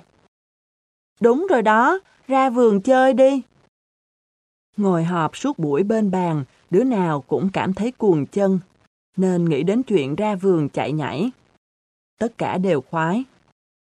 Bọn thằng Cung, Dưỡng, Quang hôm trước trót lớn tiếng tẩy chay khu vườn nhà thằng Tần một cách hùng hổ, nên bây giờ không tiện mở miệng hưởng ứng. Riêng bọn con gái thì nhao nhao. Ý kiến hay quá! Kim em vỗ tay. Cặp mắt Mỹ Linh sáng trưng. Ừ, ra vườn đi dạo một lát, tí nữa vào họp tiếp. Hiển Hoa không quên nội quy chủ nhân khu vườn vừa ban bố hôm qua, bèn ngó Tần. Bây giờ Tần dẫn mọi người ra vườn chơi nhé. Trước đề nghị chính đáng của Hiển Hoa, Tần hết đường từ chối. Nó nhìn đồng hồ trên tường. Bây giờ là 3 giờ rưỡi, chúng ta ra vườn đi dạo nửa tiếng thôi. Sau đó chúng ta vào họp tiếp. Đến 5 giờ kém 15 thì giải tán. Các bạn đồng ý không? Đồng ý, đồng ý. Tụi con gái lại đồng thanh. Vậy thì đi. Nhớ bám sát sau lưng tôi đấy nhé. Nói xong, Tần đứng lên chậm rãi tiến ra cửa. Nhưng nó mới đi được vài ba bước, Dưỡng đã kêu lên. Ủa, mày không sức thuốc kỹ rắn sao? Thắc mắc của Dưỡng làm Tần giật đánh thót. Nó quay lại, ấp úng. Ờ, ờ, suýt nữa tao quên mất. Rồi nó hơ tay. Tụi mày chờ ở đây nhé, tao vào sức thuốc rồi ra liền. Quý ròm nhìn theo Tần, khẽ giọng nói với Tiểu Long. Tao nghi quá, Tiểu Long à. Nghi chuyện gì? Chuyện thằng Tần nói ấy. Tao nghi trong vườn nhà nó chẳng có con rắn nào. Tiểu Long thật thà. Thế sao nó lại phải sức thuốc kỵ rắn? Quý ròm chưa kịp đáp, nhỏ hạnh đứng cạnh đã cười cười lên tiếng. Làm sao mình biết Tần có sức thuốc kỵ rắn hay không? Quý ròm gật gù, láo lĩnh. Ờ, nó vào nhà sau đi tè rồi chạy ra bảo là đã sức thuốc, mình cũng chẳng làm sao kiểm tra được. Quý ròm nói chưa hết câu đã phải im bặt, lỏ mắt nhìn thằng Tần từ nhà trong khệnh khạng đi ra. Trước những ánh mắt tò mò của tụi bạn, Tần đập tay lên ngực, giọng oai vệ. Xong rồi, bây giờ tất cả theo tôi. Tiểu Long vội chen lên, tiến sát sau lưng Tần. Nó kề mũi vào người thằng này hít hít một hồi, rồi quay nhìn quý ròm, thì thào. Nó có sức thuốc thật, mày ạ. Quý ròm không cần phải đến gần như tiểu long. Nó đứng từ xa chun mũi đánh hơi, rồi nhún vai. Đúng là nó có bôi thứ gì đó vào người, nhưng có lẽ đó là dầu bạc hà chứ không phải thuốc kỵ rắn. Đúng lúc đó, thằng Dưỡng lên tiếng xác nhận phỏng đoán của quý ròm. Nó nhìn Tần, oan oan. Mày sức thuốc kỵ rắn hay sức dầu bạc hà vậy hả Tần? Thằng Cung cũng gật gù. Ờ, tao nghe đúng là mùi dầu bạc hà. Tụi mày cóc biết gì mà cũng nói. Tần cười khải. Loại thuốc kỵ rắn này có mùi giống như mùi bạc hà, hiểu chưa? Chưa đứa nào trong nhóm sức qua loại thuốc này, nên nghe Tần nói vậy. Tuy trong bụng ngờ vực không để đâu cho hết, cả bọn đành im thít, lẻo đẻo đi theo Tần. Tiểu Long lào thào vào tai nhỏ Hạnh. Thằng Tần nói có đúng không hở Hạnh? Hạnh không biết. Nhỏ Hạnh đáp bằng giọng dè dặt. Nhưng Hạnh nghĩ sớm muộn gì tụi mình cũng khám phá ra. Vườn nhà thằng Tần rộng rãi, mát mẻ, trồng khá nhiều các loại cây ăn trái. Nhưng khổ nổi, cả bọn lại không dám chạy nhảy, leo trèo tự do. Tuy không thật tin lời cảnh cáo của Tần, nhưng không đứa nào dám liều lĩnh tách xa khỏi nó. Nhỡ trong vườn nhà nó có rắn độc thật thì khốn. Thằng cung nghĩ bụng và ngoắt Tần. Ê, Tần, Mày trèo lên cây xoài hái mấy trái chín kia xuống đi. Bọn con gái còn yếu bóng vía hơn. Tụi nó đi xúm xích sau lưng tần mắt láo liền hết nhìn dưới gốc lại nhìn lên các cành nhánh, vừa thích thú lại vừa hồi hộp. Cứ chốc chốc, trong bọn lại vọng lên tiếng hít hà. Tần ơi, Kim em thấy trái ổi kia chín rụt rồi kìa. Tần ơi, hái cho hiền hòa chùm mận này đi. Tần chẳng hề phật ý trước những yêu cầu của tụi bạn. Nó hết trèo lên cây xoài lại trèo lên cây ổi, cây mận, vui vẻ hái trái liện xuống cho mấy đứa đứng dưới chụp. Chỉ đến khi nhỏ Cẩm Vân chỉ tay vào cây dừa mọc sát hàng rào, hí hửng reo. Ôi, cây dừa trái quá trời, Tần hái xuống cho bạn bè giải khát đi. Thì Tần mới cau mày. Không được, cây dừa cao như thế, tôi không trèo được đâu. Cẩm Vân sụ mặt. Thế muốn uống nước dừa thì phải làm sao? Tần lạnh lùng. Ra chợ mua uống. Khỏi cần ra chợ. Tiếng thằng cung đột ngột vang lên. Thằng Tần hái không được nhưng tao hái được. Hồi ở dưới quê, tao leo dừa hoài. Vừa nói, cung vừa xăm xăm lại chỗ cây dừa. Đứng lại. Tần quát giật. Bộ mày không sợ rắn cắn hả? Lời nhắc nhở của Tần khiến cung run bắn. Nó sợ hãi dòm quanh quất dưới chân, lắp bắp. Rắn! Rắn! Đâu? Tần hất đầu về phía cây dừa. Mày nhìn kỹ chỗ gốc dừa xem. Nghe Tần nói vậy, không chỉ cung mà tất cả những đứa khác đều căng mắt nhìn chằm chằm chỗ gốc dừa. Quả nhiên, ngay gốc dừa có một lỗ đen ngòm to bằng miệng bát. Mày thấy gì không? Cung chưa kịp mở miệng, nhỏ Mỹ Linh đã nhanh nhẩu đáp thay. Thấy, có một cái lỗ bọng. Tần nhếch mép. Hàng rắn đấy. Hàng rắn? Cung bật kêu và quýnh quýu phóng ngược lại chỗ Tần đang đứng. Còn bọn con gái không hẹn mà cùng giật lui ra sau mấy bước. Cố rời khỏi gốc dừa càng xa càng tốt. Tần lướt mắt qua những gương mặt kinh hãi của tụi bạn, cười đắc ý. Tao đã nói rồi mà tụi mày không tin. Tần nói tiếp, giọng đe dọa. Đó là hàng rắn hổ mang, mà rắn hổ mang thì tụi mày biết rồi đấy. Độc hạng nhất trong các loại rắn. Nó mà mổ trúng một phát thì thánh cũng bó tay. Tần nói tới đâu, tụi bạn nó tóc gáy dựng đứng lên tới đó. Hiển Hoa nơm nớp hỏi. Thế Tần đã trông thấy nó lần nào chưa? Sao lại chưa? Tần hừ mũi, rồi nó dang rộng hai tay, thè lưỡi nói. Nó dài chừng này nè. Tần gập khủy tay và chụm các đầu ngón tay lại, chĩa về phía trước. Khi tấn công, nó vươn cổ và phòng mang ra vậy nè. Tần chỉ ra bộ thôi mà đám con gái đã hết vía. Tụi nó lại bước lui thêm một bước, mắt nhìn lom lom những đầu ngón tay Tần một cách sợ sệt. Làm như thể nếu để các đầu ngón tay kia mổ trúng, tụi nó sẽ lập tức về chầu trời vậy. Mỹ Linh liếm môi, giọng hồi hộp. Thế lúc đó Tần làm sao? Lúc đó là lúc nào? Lúc Tần nhìn thấy con rắn ấy. Làm sao hả? Tần rụt cổ, thì bỏ chạy chứ còn làm sao? Thằng Dưỡng cười mát. Thế thuốc kỵ rắn của mày đâu? Lúc đó làm gì đã có? Tần nhún vai đáp. Chỉ sau lần đó, biết trong vườn nhiều rắn, ba mẹ tao mới kiếm thuốc kỵ rắn đem về. Cẩm Vân chớp chớp mắt. Thế là con rắn kia không dám làm gì Tần hết hả? Dĩ nhiên rồi. Tần ưỡn ngực, rồi nó chỉ tay về phía gốc dừa. Như lúc này nè, nó đang cuộn mình trong hang, đâu có dám bò ra. Nó sợ mùi thuốc tôi vừa sức ấy mà. Chẳng ai biết những gì thằng Tần vừa kể hư thực ra sao, nhưng nghe nó nói vậy, đứa nào đứa nấy quay đầu nhìn lại chỗ bọng cây tối om om, bụng lo ngay ngáy.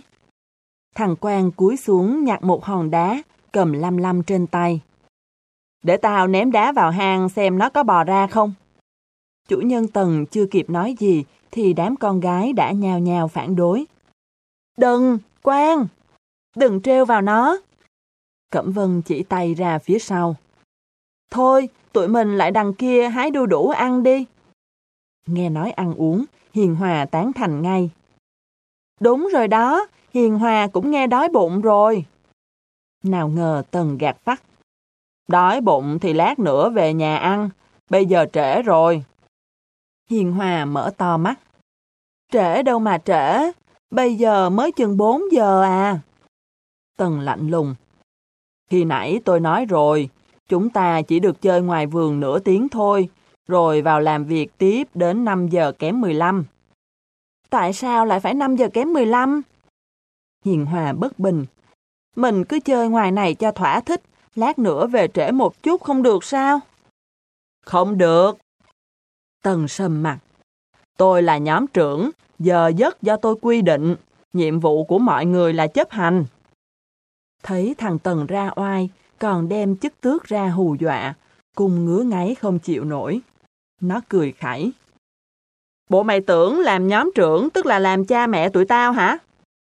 Tần còn đang bối rối trước đòn công kích quá xá nặng ký của đối phương, Chưa nghĩ ra cách nào đáp trả, cung đã bồi tiếp. Nếu mày còn làm tàn, tụi tao truất phế mày rồi bầu hạnh lên làm nhóm trưởng à. Bọn quý ròm từ lúc ra vườn đến giờ chỉ làm thinh quan sát, không hó hé tiếng nào. Này nghe thằng cung tổ mình dồn ép thằng Tần quá đáng, lại còn lôi mình ra để uy hiếp đối phương. Nhỏ hạnh không nhịn được, bèn hắn giọng. Cung đừng nói vậy, Tần là nhóm trưởng, phải có trách nhiệm với sinh hoạt của nhóm. Thấy thằng cung ngoát miệng muốn cãi, nhỏ hạnh lật đật quay lưng rảo bước. Thôi, tụi mình vô nhà đi, mai ra vườn chơi tiếp. Cung trong lòng bất phục, tính lên tiếng phản kháng. Nhưng nghe lời hứa hẹn mai ra vườn chơi tiếp, nó liền tuét miệng cười. Ừ, thôi để đến mai vậy. Trong bọn, cùng là trùm ương bướng. Đã là trùm mà còn nối gót theo nhỏ hạnh vào nhà, thì những đứa khác đâu còn cách nào hơn là đành ngoan ngoãn đi theo. Thằng Tần cố ý đi tụt lại sau cùng, chẳng rõ vì nó phải thực hiện cái nhiệm vụ quản lý của nhóm trưởng hay vì muốn bảo vệ tụi bạn trước sự tấn công bất thần của bọn rắn trong vườn. Chương 6 Tần tiễn các bạn ra cửa, vui vẻ. Về nhé, mai gặp lại. Cẩm Vân nheo mắt. Mai tuổi này lại ra vườn đấy.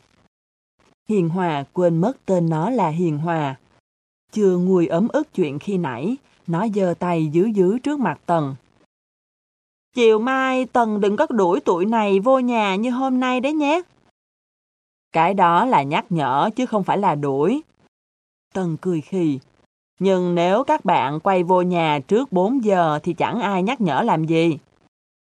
Tiểu Long nhìn Tần, khịt mũi. Tao về luôn nhé. Quý ròm, nhỏ hạnh không nói gì, chỉ mỉm cười giơ tay chào chủ nhân, rồi lật đật rảo bước. Nhà thằng Tần không cách xa nhà nhỏ hạnh bao lăm.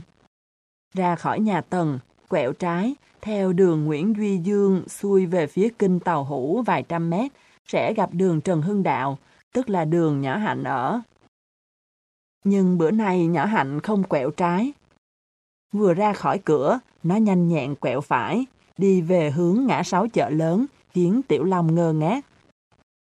Ý, hạnh lộn rồi, sao đi hướng này? Quý ròm tặc lưỡi. Cứ đi đi, không lộn đâu. Tụi mình không về nhà. Nhỏ hạnh chớp mắt. Tiểu Long à một tiếng rồi gật gù ra vẻ hiểu biết. Hạnh định dẫn tụi này lên ngã sáu ăn bánh cuốn chứ gì? Quý ròm cười hít hít. Mày sao lúc nào cũng nghĩ toàn chuyện ăn uống thế hở mập? Ủa, không phải hả? Tiểu Long bẽn lẽn đưa tay quẹt mũi. Thế tụi mình đi đâu đây? Nhỏ Hạnh trả lời Tiểu Long bằng cách quẹo phải thêm lần nữa. Lúc này ba đứa đang rảo bước trên lề đường Nguyễn Chí Thanh. Quý ròm nheo mắt nhìn Tiểu Long. Mày đã đoán ra tụi mình đi đâu chưa? Tiểu Long lắc đầu. Chưa. Nhỏ Hạnh giải thích, chân vẫn không giảm tốc độ. Tụi mình bí mật lẻn vào vườn nhà Tần. Ra vậy. Tiểu Long thở phào. Bây giờ thì nó đã hiểu. Hai đứa bạn nó định đi đường vòng để bọc trở lại vườn nhà thằng Tần từ mé sau. Nhưng Tiểu Long lại thắc mắc chuyện khác. Tụi mình lẻn vào vườn nhà nó chi vậy? Quý ròm nhún vai. Để điều tra xem trong đó có con rắn nào không? Tiểu Long giật mình. Bộ mày và Hạnh nghi thằng Tần bịa ra chuyện này hả? Ừ. Quý ròm tặc lưỡi. Rắn thường sống ở thôn quê, vì vậy khó mà tin được trong vườn nhà thằng Tần có rắn hổ mang. Tiểu Long cãi. Nhưng vườn nhà nó cây cối nhiều thế kia. Quý ròm không buồn bắt bẻ bạn, mà liếm môi nói. Tiểu Long nè. Gì? Trong những ngày vừa qua ấy mà. Những ngày vừa qua sao? Tao tìm được một bài báo về đề tài thiên nhiên và môi trường hay lắm. Thấy quý ròm đột ngột bẻ lái câu chuyện, Tiểu Long cau mày. Sao tự dưng mày lại nói đến chuyện này? Vớt lờ vẻ nôn nóng của bạn, quý ròm tỉnh bơ tiếp. Theo như bài báo nói thì trong rừng có cỏ, có các loại thực vật như dương sĩ, như các loài dây leo. Mày ngẫm xem có đúng không? Ờ, ờ, đúng. Có cỏ, tất nhiên có động vật ăn cỏ, có thỏ, hươu, nai xuất hiện, đúng không? Ờ, ờ. Có những con này, tất nhiên có những động vật ăn thịt như hổ, báo, sư tử, đúng không? Thấy quý ròm nói lòng vòng cả buổi, tiểu long đã sốt ruột lắm. Nhưng nó vẫn cố kềm chế, đưa tay gãi đầu. Ờ, ờ. Quý ròm vẫn thản nhiên, thao thao. Rồi khi những con vật này chết đi, xác của chúng được các vi sinh vật phân giải thành chất dinh dưỡng, quay lại nuôi sống các loại thực vật. Cứ như vậy, chu kỳ này xoay tròn tạo nên một môi trường sinh tồn tự nhiên, trong đó các loại vi sinh vật, thực vật và động vật sống dựa vào nhau. Cái đó gọi là sự cân bằng hệ thống sinh thái. Mày ngẫm xem có đúng không? Tới đây thì Tiểu Long hết nhịn nổi. Nó chả buồn ngẫm xem nữa, mà nhăn nhó hỏi lại. Những chuyện đó thì liên quan gì đến vườn nhà thằng Tần? Liên quan chứ sao không liên quan? Quý ròm cười khì. Bởi vì căn cứ theo kết luận đó, rắn chỉ có thể sinh sống ở thôn quê, nơi có nhiều ếch nhái, chim chuột, chứ không thể sống trong vườn nhà thằng Tần được. Trời ơi là trời! Tiểu Long đưa tay ôm đầu, giọng thảm não. Chỉ có vậy mà mày bắt tao phải giỏng tai nghe mày diễn thuyết suốt cả một ngày trời vậy hở ròm? Quý ròm hấp háy mắt. Tao nói vậy là đã tóm gọn đi nhiều rồi đấy. Tiểu Long ấm ức định lên tiếng sừng sộ, nhưng nó chưa kịp mở miệng, nhỏ hạnh đã suyệt khẽ. Cẩn thận, coi chừng Tần nghe thấy. Tiểu Long ngước lên, thấy vườn nhà thằng Tần đã hiện ra trước mắt. Nó bước lại sát hàng rào, nhìn qua kẻ lá dòm dõ một hồi, rồi ngoảnh đầu ra sau, thì thào thông báo. Thằng Tần không có trong vườn. Quý ròm hắn giọng. Vậy tụi mình chui vào đi. Tiểu Long ngần ngừ. Lỡ trong vườn có rắn thật thì sao? Quý ròm sầm mặt. Bộ mày muốn tao trình bày tiếp về đề tài cân bằng sinh thái nữa hả mập? Nghe quý ròm hù dọa, tiểu long thè lưỡi một cái, rồi khom người vẹt một kẻ hở chỗ hàng rào, lồm cồm chui vô. Ở đằng sau, quý ròm và nhỏ hạnh lặng lẽ chui theo. Vừa đặt chân vào bên trong, tiểu long vươn người định đứng dậy. Quý ròm đã quát giật. Ngồi xuống, bộ mày không sợ thằng Tần trông thấy hả? Tiểu Long vội thụp người xuống. Nó đâu có trong vườn. Không cần phải ra vườn, chỉ đứng trong nhà nhìn ra, nó vẫn có thể trông thấy tụi mình. Vậy tụi mình ngồi mãi ở đây à? Tiểu Long khịt mũi. Sao lại ngồi? Tụi mình bò đi. Bò đi đâu? Nhỏ hạnh lên tiếng. Bò lại chỗ cây dừa. Tiểu Long giật thót. Chi vậy?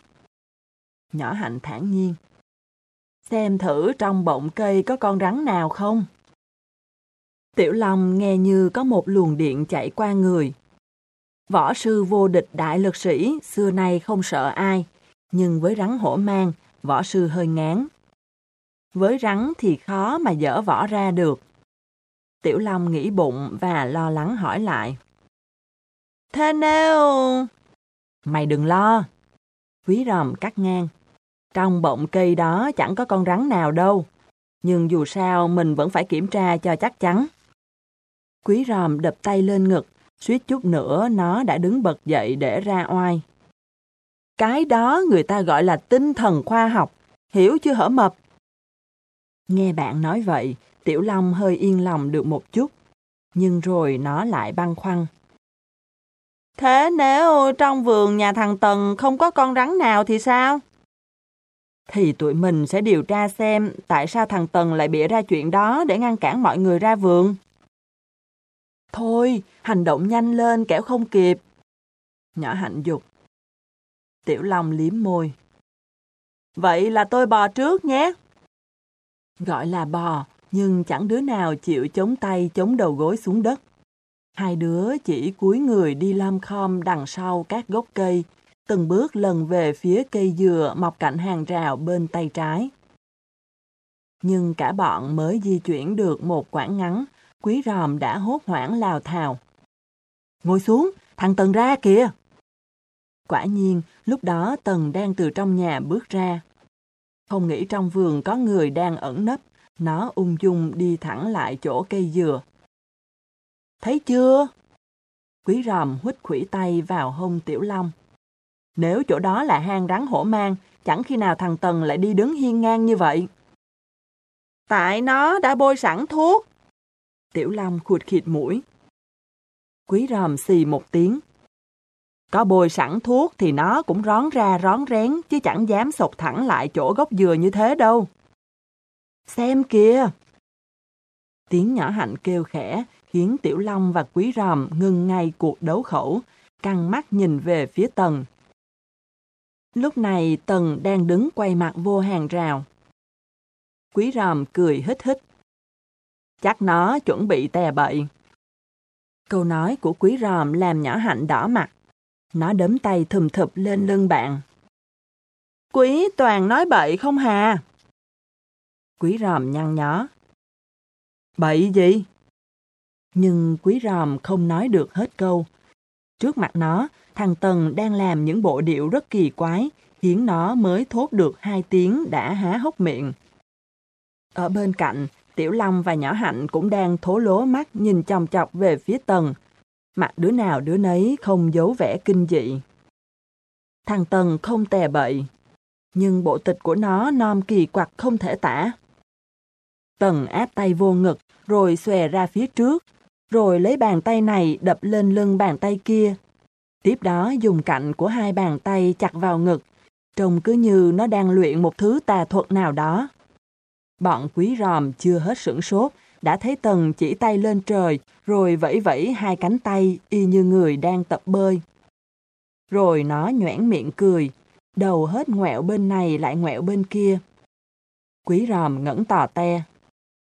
Nó làm trò gì thế nhỉ? Tiểu Long nuốt nước bọt. Nó bị điên mày ạ. Nhỏ Hạnh không nói gì, nhưng nhìn cái cách nó đẩy gọng kính trên sống mũi, hai đứa bạn nó thừa biết nó cũng hoang mang ghê lắm. Lúc này, Tần đã thôi múa may. Nó ngồi xuống cạnh gốc dừa, móc trong túi áo ra một thứ gì đó, rồi nhét giấm dúi vào hang rắn. Tiểu Long hắn giọng. Chắc nó đang cho rắn ăn. Rắn ăn cái đầu mày. Quý ròm nổi sùng. Tao đã bảo không có rắn mà mày cứ rắn rắn hoài. Nhỏ hạnh tặc lưỡi. Chẳng ai cho rắn ăn theo cái cách như thế cả. Thấy cả hai bạn đều lên tiếng phản bác, Tiểu Long ruột cổ ngồi im, mắt chăm chú nhìn ra phía trước. Sau khi bỏ cái vật bí mật vào bọng cây, Tần đứng lên, rảo bước vào nhà. Nhưng mới đi được vài ba bước, không hiểu sao nó bỗng đứng lại, ngoảnh mặt nhìn về phía bọn quý ròm đang nấp. Chương 7 Mặt xanh lè, Tiểu Long nói bằng giọng run run. Nguy rồi, nó phát hiện ra tụi mình. Khẽ nào? Quý ròm hừ mũi. Nhỏ hạnh thì thầm trấn an. Tần không thể nào trông thấy được tụi mình đâu. Nhưng Tần có vẻ như muốn chứng minh ngược lại nhận định của nhỏ hạnh. Nó đứng tại chỗ, mắt láo liên nhìn về phía bọn quý ròm một lúc, rồi từ từ tiến lại. Tần vừa đi vừa nói. Còn nấp nấp trốn trốn gì nữa? Quý ròm quay sang Tiểu Long, thấy thằng này méo sệt miệng và cửa quậy người định đứng lên. Nó liền nắm chặt tay bạn. Khoan đã, nó chẳng thấy gì đâu, chỉ đánh đòn gió để hù dọa thôi. Như để trả lời quý ròm, Tần nhếch mép. Đứng lên đi, tao thấy ba đứa tụi mày rồi. Đến nước này thì ngay cả quý ròm cũng hoàn toàn mất tự tin. Nó chống tay vào gối định đứng dậy, thì bỗng có tiếng sột soạt phát ra từ phía sau lưng. Rồi tiếng thằng cung đột ngột vang lên từ phía sau. Ai mà thèm nấp, tụi tao mỏi chân nên ngồi nghỉ mệt chứ bộ. Tiếp theo là tiếng thằng quan cười hê hê. Mày làm như tụi tao sợ mày lắm vậy. Tần chống hai tay vào hông, hừ mũi. Kẻ trộm hẳn nhiên phải sợ chủ nhà rồi. Không được vu khống bậy bạ à nha. Tụi tao ở ngoài đường chứ không có chui vào vườn nhà mày như ba tên trộm khác à. Lần này bọn quý ròm nghe rõ là tiếng thằng dưỡng, và cái câu nói đầy ẩn ý của nó khiến đứa nào đứa nấy giật thoát liền xe xẹ ngoái cổ nhìn lại phía sau. Không ngoảnh lại còn đỡ, vừa ngoảnh lại, bọn quý ròm run bắn như chạm phải điện, suýt chút nữa xỉu lăn đùng ra đất. Thì ra vị trí ẩn nấp của bọn quý ròm chỉ có thể che mắt được thằng Tần đứng phía trong. Còn với những cặp mắt từ ngoài hàng rào thò lỏ chĩa vô, ba đứa nó hiện ra lộ lộ y như các diễn viên điện ảnh đang hí hửng phơi mình trước ống kính quay phim vậy. Sát phía ngoài hàng rào, lúc này cung, dưỡng và quan đang đứng viện cọc dậu trố mắt nhìn chòng chọc vô trong. Tất nhiên trông thấy bọn quý ròm rõ mồm một. Sự cố xảy ra bất ngờ đến mức Tiểu Long luống cuốn chắp hai tay lại. Mày làm gì thế? Quý ròm hừ mũi. Tiểu Long liếm môi. Tao lạy tụi nó. Suýt chút nữa quý ròm đã phì cười.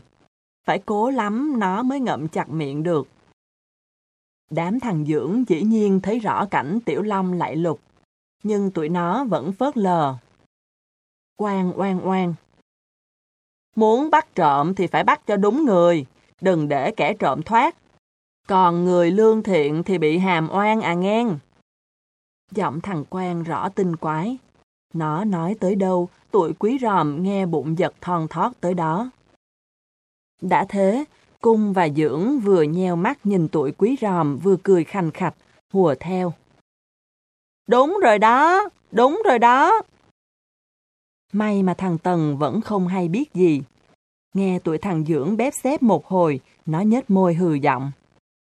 Chả oan ức gì với tụi mày hết. Nếu không phải có ý đồ đen tối, chẳng ai lại ngồi nghỉ chân ngay cạnh hàng rào nhà người ta cả. Ha ha, nói thế mà cũng nói. Cung vên mặt. Ở ngoài đường, tụi tao muốn ngồi ở đâu tụi tao ngồi chứ. Rồi nhìn về phía tụi quý ròm, cung ranh mảnh tiếp. Khi nào bắt gặp tụi tao chui vào vườn nhà mày ngồi thu lưu sau mấy bụi cây, mày hẳn kết tội. Tụi quý ròm biết thân biết phận, mặc cho bọn thằng cung châm chích, chồng ghẹo, vẫn nín thở ngồi im. Cho đến lúc này, tụi nó đã lờ mờ đoán ra ba đứa kia chỉ cố tình làm cho tụi nó giật mình chơi, chứ thực sự chẳng có ý định tố cáo với chủ vườn. Nghe thằng cung bắt bẻ, Tần dường như cũng biết mình đuối lý, bèn tìm cách gỡ gạt. Hừ, nếu tụi mày chui vào vườn nhà tao thì còn nói gì nữa. Lúc đó, lũ rắn độc trong vườn đã mổ tụi mày chết ngoẻo rồi còn đâu. Thấy Tần dở giọng hù dọa, bọn thằng cung không nhịn được, gặp người cười sặc sụa. Đằng sau bụi cây, quý ròm, tiểu long và nhỏ hạnh cũng không hẹn mà cùng đưa tay lên bụm miệng. Tất nhiên, cũng như tuổi quý ròm, chính vì không tin trong vườn nhà thằng Tần có rắn, tụi thằng cung mới kéo nhau đến đây rình mò. Rồi thấy tụi quý ròm chui vào trong vườn ngồi cả buổi mà chẳng có lấy một con rắn nhép bò ra chào hỏi. Bọn thằng cung càng khẳng định chuyện rắn rết của Tần chỉ là chuyện bịa. Vì vậy, thấy thằng Tần tiếp tục đem lũ rắn ra trộ, bọn thằng cung mới cười nghiêng cười ngửa như thế. Chẳng có gì đáng cười cả. Sự cười cợt của đối phương khiến Tần đỏ bừng mặt. Nó nghiến răng ken két. Nếu không tin, tụi mày cứ đặt chân vào bên trong hàng rào xem. Bọn thằng cung gật đầu lia.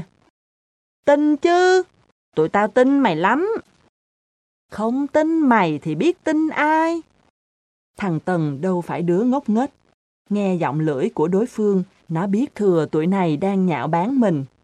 Nhưng không có cớ gì để gây gỗ, nó bèn lãng sang chuyện khác. Họp nhóm xong rồi, Sao tụi mày không về mà loanh quanh chỗ nhà tao chi vậy? Xì. Quang nhún vai. Ai mà thèm loanh quanh chỗ nhà mày? Tụi tao tình cờ đi ngang qua đây chứ bộ. Tần chớp mắt, giọng ngờ vực. Tụi mày nói thật không đấy? Sao lại không thật? Quang cười khẩy, rồi nó vung tay. Bây giờ tụi tao về đây. Đứng ở đây mày lại nghi này nghi nọ. Nói xong, Quang quay mình rảo bước. Ừ, tụi tao về nhé. Dưỡng cũng giơ tay chào Tần, lão táo nói, rồi hối hả chạy theo Quang. Cung là đứa cuối cùng rời khỏi hàng rào. Nhưng thằng này trước khi bỏ đi, còn tinh quái đánh mắt về chỗ bọn quý ròm nấp, chép miệng bâng quơ. Sau khi tụi tao đi rồi, nếu còn ai lẫn quất trong vườn nhà mày, tụi tao không chịu trách nhiệm đâu đấy. Về thì về lẹ đi, mày đừng có vờ vịt nữa. Tần xì một tiếng, mắt vẫn không rời ba đứa bạn khả nghi. Nó đứng đó lâu thật lâu, chờ đến khi bọn thằng cung đi xa rồi, nó mới thở phào nhẹ nhõm và trở gót vào nhà. Nhưng xem ra Tần vẫn chưa yên tâm hẳn. Cứ đi vài ba bước, nó lại ngoảnh đầu nhìn ra sau. Thậm chí, khi đã vào tới nhà rồi, nó vẫn không chịu biến, cứ đứng thập thò chỗ hàng hiên, láo liên nhìn ra.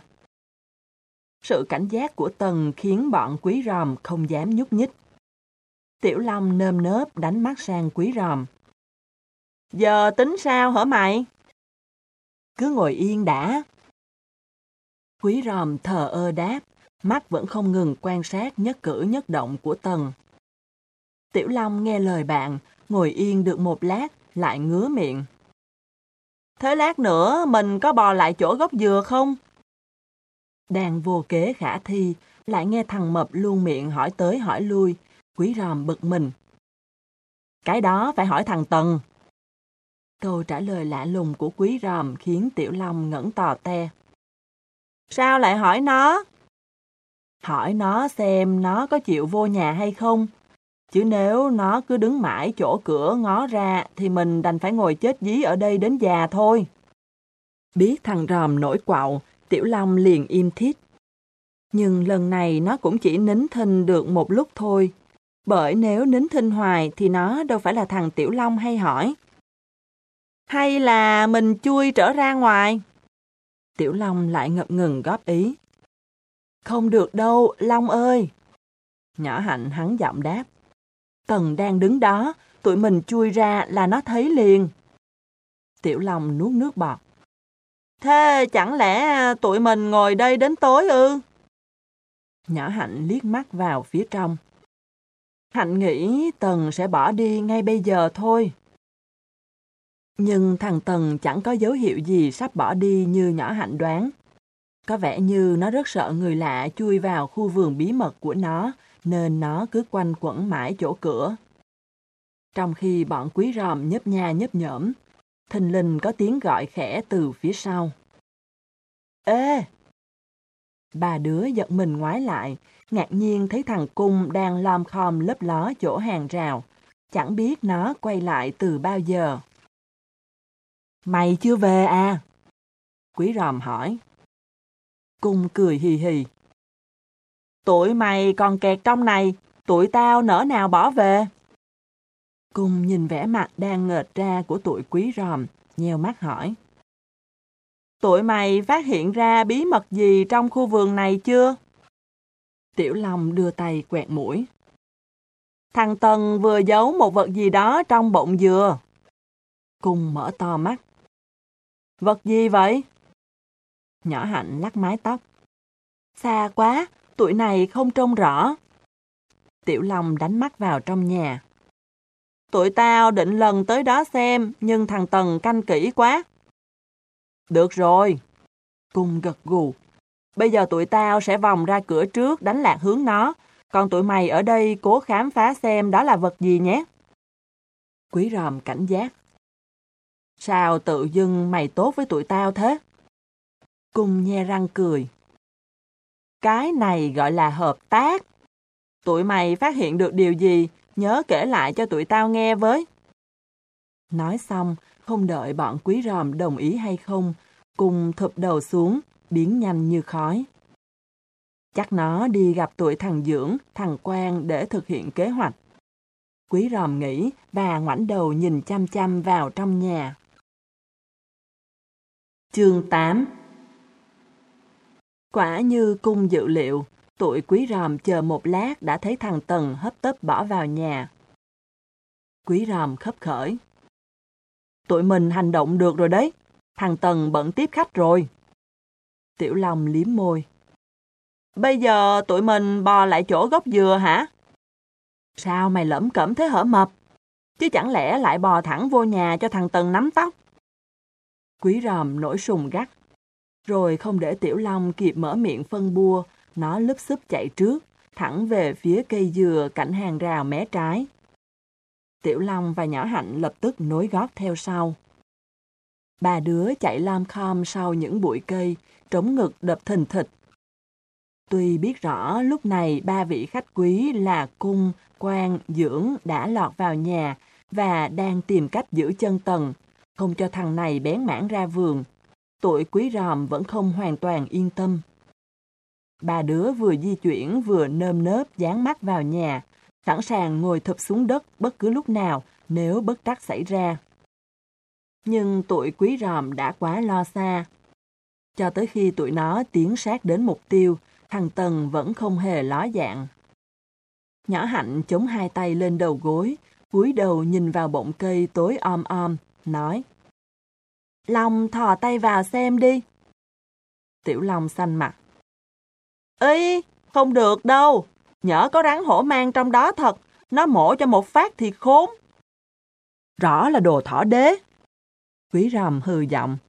Tao đã bảo không có rắn, sao mày cứ xón ra quần mãi thế? Nói xong, quý ròm ngồi xuống trước bọng cây. Nó săn tay áo, dõng dạc. Xem đây nè! Trước ánh mắt tháng phục của hai bạn, quý ròm hùng hổ thò tay ra. Nhưng nó chỉ hùng hổ được có một chút xíu. Khi sắp chạm tới bọng cây, nó bỗng ruột tay lại. Quên nữa! Tiểu Long ngạc nhiên. Quên chuyện gì? Quý ròm hô tay. Kiếm cho tao một khúc cây.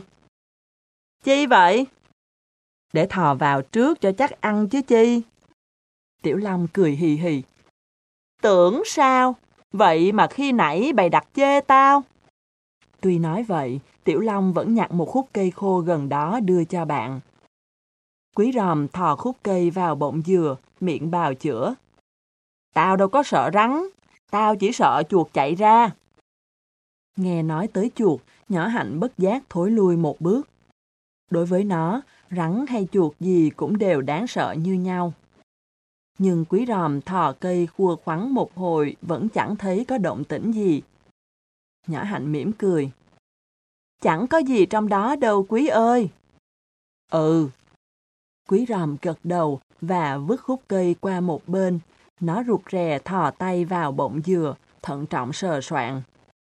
Đang mò mẫm, quý ròm bỗng kêu thét một tiếng và hoảng hốt rụt tay lại. Tiểu Long xanh mặt. Gì vậy? Con gì cắn mày hả? Nhỏ hạnh xanh mặt theo kiểu khác. Quý hét tướng lên như thế, Tần nghe thấy bây giờ.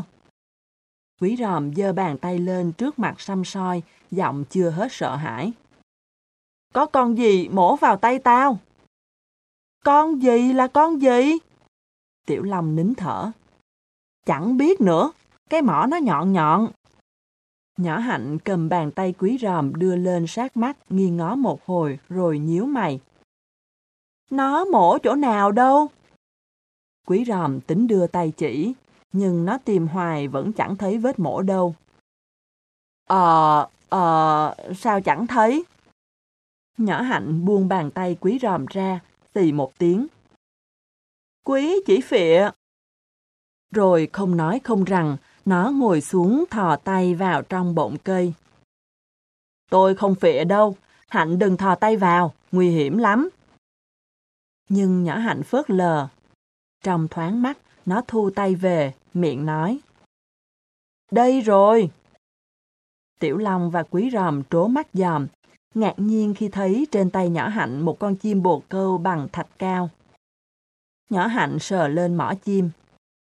Khi nãy quý đụng phải cái mỏ chim này nè. Ờ, chắc vậy. Quý ròm tẻn tò. Thế mà tôi cứ tưởng. Rồi nó đánh trống lãng. Con chim này chắc do thằng Tần bỏ vào khi nãy. Tiểu Long khụt khịt mũi. Nó bỏ con chim vào đây để làm gì thế nhỉ? Nhỏ hạnh tặc lưỡi. Thật khó hiểu. Ừ, khó hiểu ghê. Quý ròm nhanh nhẩu hùa theo. Tiểu Long gãi đầu. Thế bây giờ tụi mình làm gì? Đặt con chim vào chỗ cũ rồi về. Vừa nói, nhỏ hạnh vừa trả con chim vào lại trong bọng cây. Câu trả lời gọn lõn của nhỏ hạnh không làm Tiểu Long thỏa mãn tí ti nào. Nhưng nó nghĩ đến nát óc vẫn không nảy được sáng kiến nào, đành lúp xúp chạy theo hai bạn, lần đến chỗ khi nãy tụi nó chui vào. Sáng hôm sau, Quý Ròm, Tiểu Long và Nhỏ Hạnh vừa ôm cặp bước qua khỏi cổng trường, đã thấy bọn thằng Cung ngồi đợi sẵn ở trước hàng hiên. Vừa thấy tụi Quý Ròm chờ tới, Cung ôm ngực. Ôi, vất vả quá! Quý Ròm nheo mắt. Dở trò gì thế hả mày? Vất vả thì tao kêu vất vả, chả dở trò gì cả. Quang giải thích. Chiều hôm qua, tụi tao phải bày đủ mưu kế mới kềm chân được thằng Tần trong nhà đấy. Dưỡng tặc lưỡi. Nó cứ thắc mắc hoài. Nó hỏi tại sao tụi tao không về luôn mà quanh lại nhà nó chi vậy? Nhỏ hạnh chớp mắt. Thế các bạn trả lời sao? Tụi này bảo tụi này đã định về, nhưng chưa kịp cất bước đã thấy khát nước quá. Thế là chạy vào nhà nó xin nước uống. Tiểu Long cười hi hi. Nói thế đời nào nó tin? Dưỡng nhún vai. Ừ, chả rõ nó có nghi ngờ gì không mà cứ bắt tụi tao ngồi chơi để nó chạy ra vườn hái mận vào cho tụi tao ăn. Nó bảo ăn mận vào sẽ hết khát ngay. Tiểu Long rùng mình. Thế tụi mày làm sao? Tụi tao liền sầm mặt giận dữ chứ làm sao? Cung cười tít mắt. Tụi tao bảo tụi tao chỉ muốn uống nước thôi, chứ không phải kiếm cớ vào đây để được ăn này ăn nọ. Nếu nó hái mận vào chiêu đãi, chẳng khác nào nó đánh giá tụi tao là đồ ham ăn ham uống. Quý ròm cũng tuét miệng cười. Ừ, mẹo của tụi mày hay thật đấy. Dĩ nhiên rồi. Cung vên mặt. Thấy tụi tao phản ứng ghê quá, thằng Tần không đòi ra vườn nữa. Nó lấy nước cho tụi tao uống. Tụi tao vừa uống vừa bàn về đề tài thuyết trình. Quang nhíu mày. Lạ một điều là lần này nó không buồn dục tụi tao ra về như hồi chiều nữa. Chẳng có gì lạ cả. Nhỏ hạnh tủm tỉm. Bởi vì lúc đó Tần đã làm xong việc của mình rồi. Việc gì thế? Bọn thằng Quang ba cái miệng cùng há hốc. Nhỏ hạnh chưa kịp đáp, Tiểu Long đã nhanh nhẩu kể lại những gì nó và hai bạn đã nhìn thấy trong vườn. Ra vậy. Quang thở đánh thược. Dưỡng lẩm bẩm. Chẳng lẽ thằng Tần đang luyện bùa ngải gì? Tao cũng nghi lắm. Tiểu Long nói. Nếu không, nó đã chẳng hơ tay múa chân loạn xị như thế. Cùng thu nắm tay. Hay là tụi mình cứ hỏi thẳng thằng Tần, xem nó giải thích ra sao? Nhỏ Hạnh lắc đầu. Theo Hạnh, tụi mình tiếp tục bí mật theo dõi thì hay hơn. Thần không biết tụi bạn đã khám phá ra những hành động kỳ quặc của mình. Vào lớp, nó vẫn tỉnh bơ trò chuyện, cười đùa như không có gì xảy ra. Trong khi đó, những đứa kia nhìn nó chăm chú, âm thầm dò xét. Quang quay xuống thì thào vào tai dưỡng. Đúng rồi mày ạ. Gì? Thằng Tần ấy mà, nãy giờ tao thấy nó có gì khang khác. Đúng là nó đang luyện bùa. Dưỡng liếc qua chỗ Tần ngồi, sợ sệt mấp máy môi. Ừ, bây giờ tao mới để ý. Tự nhiên tao cũng thấy ghê ghê. Này! Tần ngoảnh sang, thấy hai đứa tổ viên đang xì xào, liền nghiêm mặt. Không được nói chuyện trong giờ học đấy nhé. Thằng quan mà không quay lên thì tao trừ điểm trật tự à. Bị tổ trưởng hăm he, quan hậm hực quay lên, bụng tức tối nhủ. Mày cứ làm tàn đi. Ông mà khám phá ra mày đang làm chuyện vớ vẩn gì thì mày chết với ông. Buổi chiều, nhóm thuyết trình tập trung tại nhà Tần vào lúc 3 giờ như thường lệ. Hôm qua, sau khi ra chơi ngoài vườn vào, hai đứa cuối cùng là Hiển Hoa và Cẩm Vân đã đọc xong phần tư liệu của mình. Hôm nay, cả nhóm sẽ bàn bạc về việc xây dựng gian bài. Thoạt đầu, tổ 1 của thằng Tần cố kéo tổ 4 vào chung nhóm thuyết trình với mình nhằm khai thác kho kiến thức đồ sộ của Hạnh. Nhưng thật bất ngờ, trong hai ngày vừa qua, những trang sách và những bài báo do các thành viên trong nhóm đem tới, phong phú, dồi dào đến mức nhỏ Hạnh chẳng cần phải ra tay nghĩa hiệp bao nhiêu.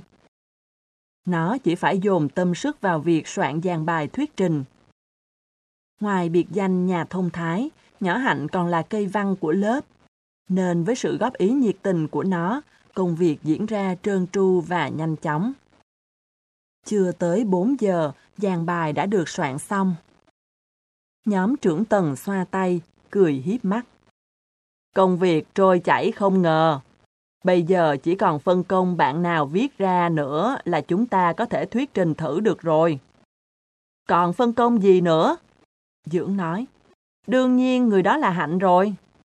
Thằng Cung thấy việc gì tuổi tổ một cũng đùn cho tổ bốn lấy làm gai mắt lắm. Nhưng kẹt một nỗi hiện nay nó đang cùng quan, dưỡng, chung tay điều tra bí mật của thằng Tần, nên không thể mở miệng cãi cọ với đồng minh được. May làm sao nhỏ hạnh nhận lời vui vẻ, khiến sự ấm ức trong lòng cung nguôi ngoài quá nữa. Vậy cũng được. Hạnh viết xong, các bạn đọc lại và góp ý cho Hạnh nhé. Mỹ Linh chớp mắt. Thế bây giờ chúng ta làm gì? Ra vườn chơi như hôm qua chứ làm gì? Cẩm Vân reo lên. Hiền Hòa vỗ tay bơm bớt. Đúng rồi, bữa nay chúng ta có thể tung tăng tha hồ. Ai nói bạn vậy? Chủ nhà Tần trợn mắt gầm gừ. Lúc này nó chợt cảm thấy hối hận về chuyện dàn bài thuyết trình được hoàn tất nhanh quá. Tôi nói trước, chơi gì thì chơi, tới 5 giờ kém 15 tất cả cũng phải giải tán đấy. Tụi quý ròm và ba đứa cung, quan, dưỡng hôm nay chẳng thắc mắc gì về quy định kỳ quặc của thằng Tần. Bây giờ tụi nó đã biết tổng 5 giờ là giờ thằng Tần luyện bùa. Cũng như hôm qua, trước khi dẫn các bạn ra vườn, thằng Tần chạy vào nhà trong bí mật sức thuốc kỵ rắn. Dĩ nhiên lúc quay trở ra, mình mẩy nó nồng nặc mùi bạc hà. Tần lại trèo lên tất cả các cây trong vườn hái trái cho bọn con gái. Tất nhiên, vẫn trừ cây dừa. Hôm nay Cẩm Vân không đòi uống nước dừa nữa. Nó đứng xa xa, nhìn lom lom vào chỗ bụng cây, tò mò hỏi. Từ hôm qua đến giờ, Tần có thấy con rắn hổ mang bò ra ngoài không? Có. Tần gật đầu. Chiều hôm qua lúc tụi mình vào nhà, nó chui ra khỏi hang bò loanh quanh. Nó cũng thích dạo mát như người ta đi chơi phố vậy mà. Xạo ơi là xạo. Thằng Quang chỉ tay vào người Tần, giọng châm biếm. Chiều hôm qua tụi tao đứng nhìn vào vườn nhà mày cả buổi, có thấy con rắn nào đâu. Đang cao hứng lòe tuổi con gái, Tần quên phát mất cuộc đụng độ với bọn thằng quan ngoài vườn. Nghe thằng này nhắc, nó giật mình chống chế. Mày chẳng biết gì mà cũng nói. Khi tụi mày mò tới, con rắn đã chui trở vào hang rồi còn đâu. Kim em ngước mắt. Sao ba mẹ Tần không nghĩ cách giết chết lũ rắn trong vườn đi, để chúng sống lúc nhúc bên cạnh, ghê quá hà. Kim em đừng có suối bậy. Tiểu Long bất thần lên tiếng. Rắn là một động vật có ích, phải để chúng bắt chuột giùm mình chứ. Hơn nữa, nếu chúng ta giết chóc bừa bãi sẽ vô tình làm cho hệ thống sinh thái bị mất cân bằng đấy. Tiểu Long hôm qua mới bị quý ròm lên lớp một trận tơi bời. Này sự nhớ lại bài học, liền ưỡn ngực ra oai, khiến tụi bạn trố mắt dòm. Tần khoái chí, cục gặt đầu. Tiểu Long nói đúng quá. Cẩm Vân hấp háy mắt. Bạn trở thành nhà môi trường học thật rồi hở Tiểu Long? Hi hi, Dưỡng tuét miệng cười. Tao sẽ đề nghị quỹ bảo vệ động vật hoang dã kết nạp mày làm thành viên. Tiểu Long càng cao hứng, lại bô bô. Không những không nên giết mà phải nuôi nó nữa. Thậm chí phải kiếm bồ câu cho nó ăn mỗi ngày. Lần này thì sự phấn khởi đã dắt Tiểu Long đi quá xa. Sáng nay trên lớp, tụi thằng Quang đã nghe kể về chuyện thằng Tần nhét con chim bồ câu bằng thạch cao vào trong bộn cây. Nên bây giờ nghe Tiểu Long ngứa miệng nhắc đến từ bồ câu, tụi nó xanh mặt, hồi hộp đánh mắt sang Tần. Nhỏ Hạnh đứng kế đó cũng mặt nhăn mày méo. Còn quý ròm thì lo lắng túm vạt áo phía sau của thằng Mập giật lia giật lịa. Tới lúc đó, Tiểu Long mới hoảng hốt nhận ra mình vừa lỡ mồm lỡ miệng, liền im bặt. Cũng may là Tần không lộ chút gì nghi hoặc. Nó đinh ninh Tiểu Long chỉ vô tình buộc miệng thế thôi. Bởi vì nó không bao giờ ngờ chiều hôm qua thằng này cùng với Quý Ròm và Nhỏ Hạnh đã lọt vào trong vườn nhà nó êm ru như thế. Chương 9 Lần này, để cho an toàn, đợi thằng Tần luyện tà thuật xong, sau đó lật đật chạy vào nhà đối phó với sự quấy rối của bọn thằng cung. Quý ròm, Tiểu Long và Nhỏ Hạnh mới bắt đầu vén rào xè xẹ chui vào vườn. Hồi sáng, Dưỡng bảo tụi nó. Chiều nay tụi mình cứ y theo kế cũ. Sau khi họp nhóm xong, tụi tao giả vờ ra về. Chờ đến khoảng 6 giờ, tụi tao sẽ quay lại nhà nó bằng cửa trước. Trong khi đó tụi mày cứ lẳng lặng chui vào vườn bằng ngã sau. Thế nếu thằng Tần thắc mắc, tụi mày sẽ nói sao? Quý ròm nhướng mắt. Chẳng lẽ lại tiếp tục bảo là khát nước? Ai lại dở mẫn cũ? Dưỡng xì một tiếng. Lần này tụi tao sẽ tìm cách kéo nó ra khỏi nhà. Dưỡng hơ tay, tự tin. Tụi tao rủ lên ngã sáu ăn bánh cuốn là dứt khoát nó đi ngay. Mưu kế của thằng này quá tầm thường, chẳng có gì gọi là cao xa. Vậy mà nó tuyên bố với vẻ hiu hiu tự đắc. Lúc đó, quý ròm cười thầm thằng dưỡng trong bụng, nhưng không nói ra. Không ngờ cái mưu chuột nhát đó đem áp dụng vào một đứa có tâm hồn ăn uống vĩ đại như thằng Tần, lại hiệu quả ghê gớm. Bữa đó, tụi quý ròm nấn ná trong vườn lâu ơi là lâu, vẫn chẳng thấy thằng Tần đâu. Biết ngay là nó đã tót ra khỏi nhà, chạy theo tuổi thằng Dưỡng lên ngã sáu chợ lớn rồi. Thoạt đầu, tuổi quý ròm không nghĩ cuộc điều tra trong vườn lại kéo dài đến thế. Cũng như chiều hôm trước, vừa đặt chân vào bên trong hàng rào, bà đứa lập tức rón rén lần tới chỗ cây dừa. Chỉ có một điểm khác là bữa nay chính Tiểu Long dành phần thò tay vào hang rắn. Nhà võ sư vô địch đại lực sĩ đã dũng cảm hơn. Không phải vì ngài hết sợ rắn cắn, mà chẳng qua vì bây giờ ngài đã tin trong bọng cây kia đích thực không có một con rắn nào.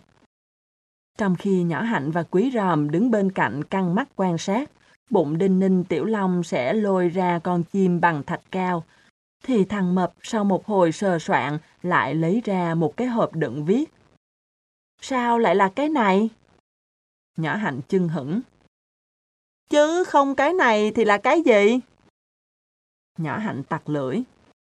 Con chim hôm qua đâu? Ai mà biết? Tiểu lòng nhún vai. Trong bọng cây chỉ có mỗi cái này. Ba đứa trẻ chụm đầu vào xăm soi cái hộp viết. Quý ròm cắn môi. Đây chỉ là cái hộp đựng viết thông thường, chẳng có gì đặc biệt. Nhỏ hạnh gật gù. Chắc Tần lại đặt vào. Để làm gì vậy kìa? Tiểu Long đưa tay quẹt mũi. Ai lại luyện bùa bằng hộp viết? Không phải bùa ngải gì đâu. Long đừng có nghe tụi thằng Quang nói bậy. Nhỏ hạnh nheo mắt. Nếu không, thằng Tần đặt những vật này vô bọng cây làm gì? Nhỏ hạnh đưa tay vỗ vỗ trán, trầm ngâm một hồi rồi nói. Bây giờ mình đặt cái hộp viết vô chỗ cũ. Rồi thất thểu ra về như hôm qua. Tiểu Long nói tiếp với vẻ phật ý. Không. Nhỏ hạnh hít vào một hơi. mình sẽ nấp ở đâu đó. Tiểu Long ngơ ngác. Chi vậy? Quý ròm đáp thay nhỏ hạnh. Để xem chuyện gì sẽ xảy ra với cái hộp viết chứ chi. Vừa nói, quý ròm vừa kéo tay Tiểu Long đi băng băng lại bụi mẫu đơn rậm rạp gần đó.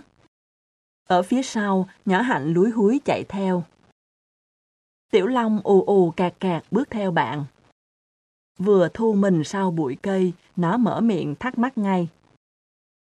Tao chả hiểu gì cả. Chuyện gì sẽ xảy ra với cái hộp viết thế? Quý ròm đập tay lên lưng bạn. Làm sao tao biết được? Câu trả lời trớt quớt của quý ròm khiến Tiểu Long ngẩn tò te. Không biết sao còn ngồi đây rình làm chi? Sao mày hỏi lắm thế hả mập? Quý ròm nhăn mặt. Chính vì không biết chuyện gì sẽ xảy ra, cho nên mình phải rình xem đó là chuyện gì chứ. Thế này nè.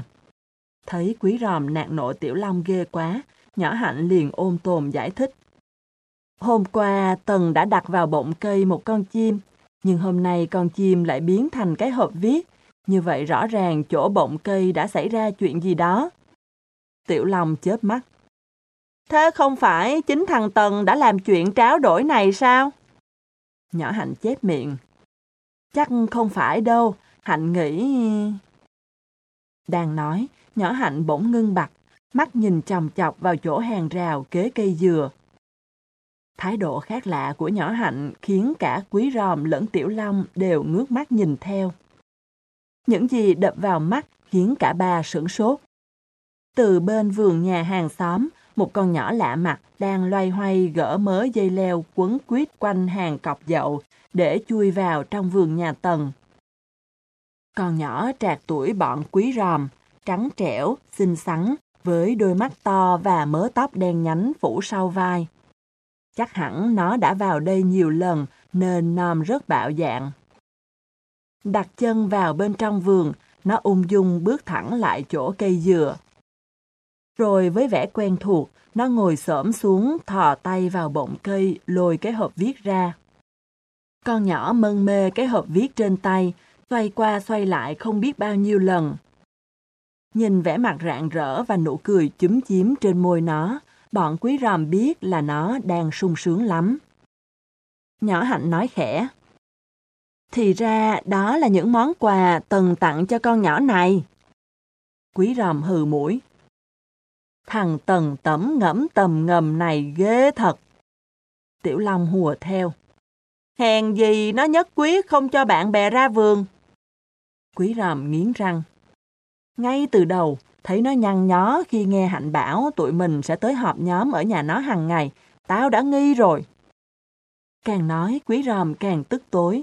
Nó vung mạnh tay. Hừ, đã vậy nó còn dám bày ra chuyện rắn rết để lừa cả nhóm. Quý ròm vung tay chỉ để cho hả tức thôi. Nào ngờ nó vung mạnh quá, khiến Tiểu Long đang ngồi nhấp nhõm kế bên, bất ngờ bị hút ngay hông, ngã cần ra đất. Tiểu Long đứng bật ngay dậy, là chói lói. Này, này! Mới kêu được hai tiếng, sực nhớ ra tình cảnh trước mắt, Tiểu Long lập tức im thít và vội vã ngồi thụp xuống. Nhưng đã muộn, con nhỏ ngồi xoay mặt về phía tuổi quý ròm đang nấp, nên khi đứng lên khỏi bụi cây, Tiểu Long đã lọt ngay vào tầm mắt của nó. Thấy có người thình lình xuất hiện, con nhỏ kia hơi hoảng. Nó đứng thẳng người lên, mặt mày nhớn nhát. Tay nắm chặt cái hộp viết, nó nhìn trân trân về phía bụi cây, lo lắng và nghi hoặc. Rồi có lẽ nghĩ rằng bóng người vừa thấp thoáng kia chính là thằng Tần đang tìm cách trêu nó. Mặt con nhỏ từ từ giãn ra. Nó nhoẻn miệng cười và chậm chạp tiến lại. Tiểu Long quýnh quán níu tay quý ròm. Giờ sao mày? Còn sao với trăng gì nữa? Quý ròm lau bầu. Mày đã làm lộ bén hết rồi, chỉ còn cách chuồng mặt ra thôi. Nói xong, quý ròm liền nhô đầu lên khỏi chỗ nấp. Đinh ninh người trốn sau bụi cây là thằng Tần. Bất ngờ thấy một đứa lạ hoắc lạ hơ thò đầu ra. Con nhỏ kia giật mình bước lui một bước, miệng ú ớ. Như để làm cho đối phương kinh hoảng hơn nữa, Tiểu Long và Nhỏ Hạnh lục tục bước ra theo.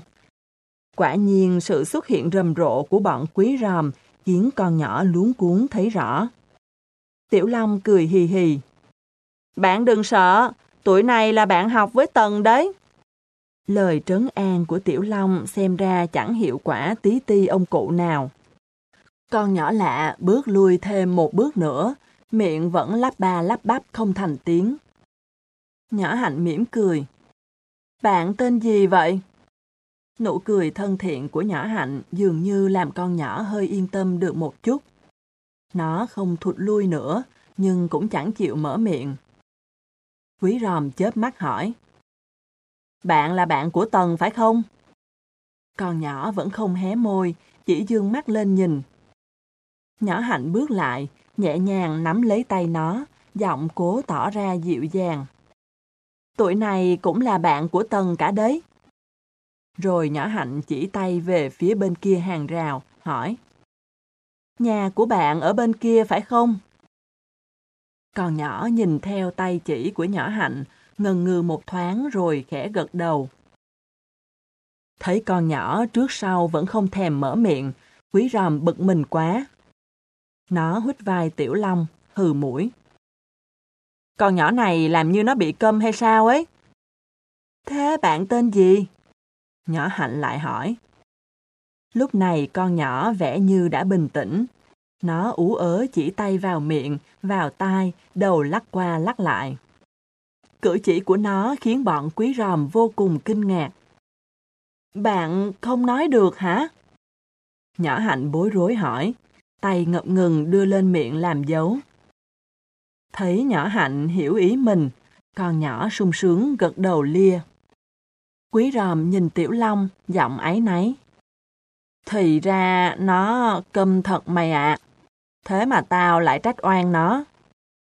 Từ khi biết được cô bạn gái xinh xắn trước mặt là cô gái câm, bọn quý ròm tự dưng cảm thấy bâng khuâng quá đổi. Không đứa nào buồn lên án thằng Tần về tội lừa gạt bạn bè nữa.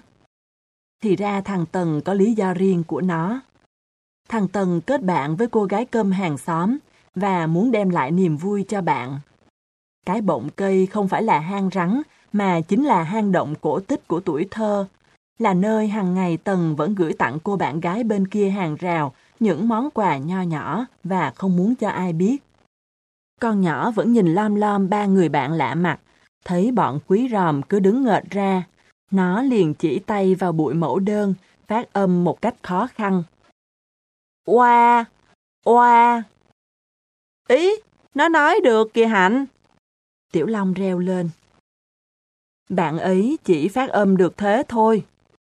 Nhỏ Hạnh lắc đầu nói, rồi quay lại phía con nhỏ, nó tròn mắt lặp lại.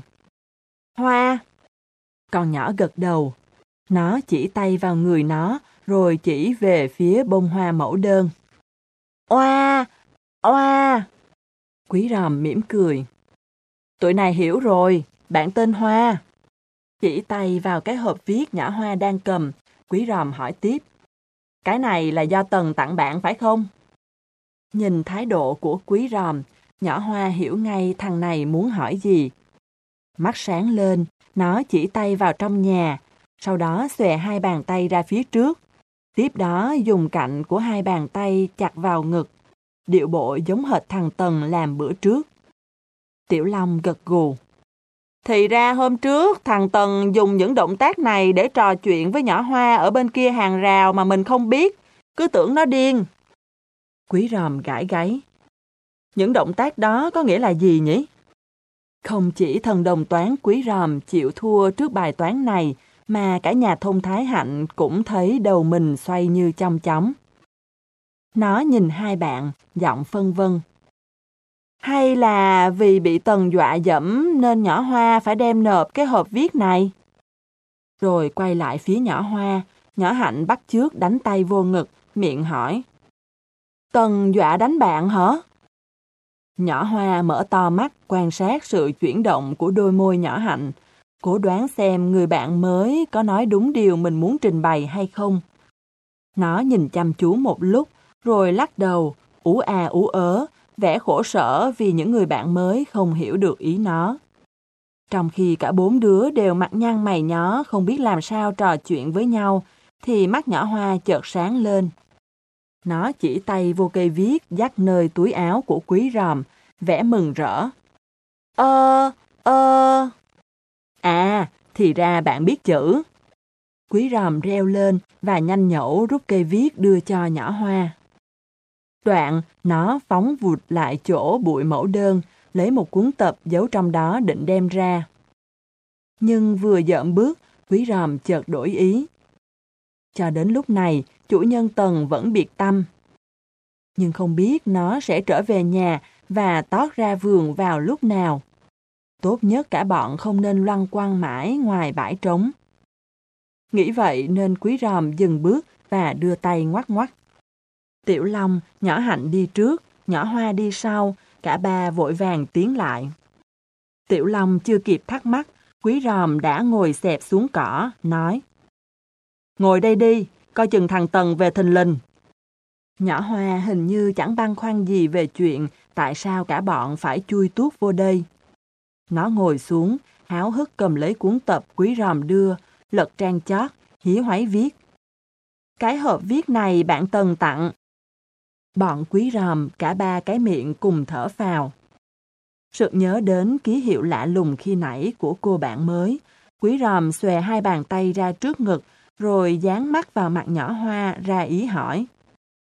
Nhỏ hoa gật gật, rồi cúi đầu miếm môi viết ra giấy chữ tặng. Thì ra động tác đó có nghĩa là tặng.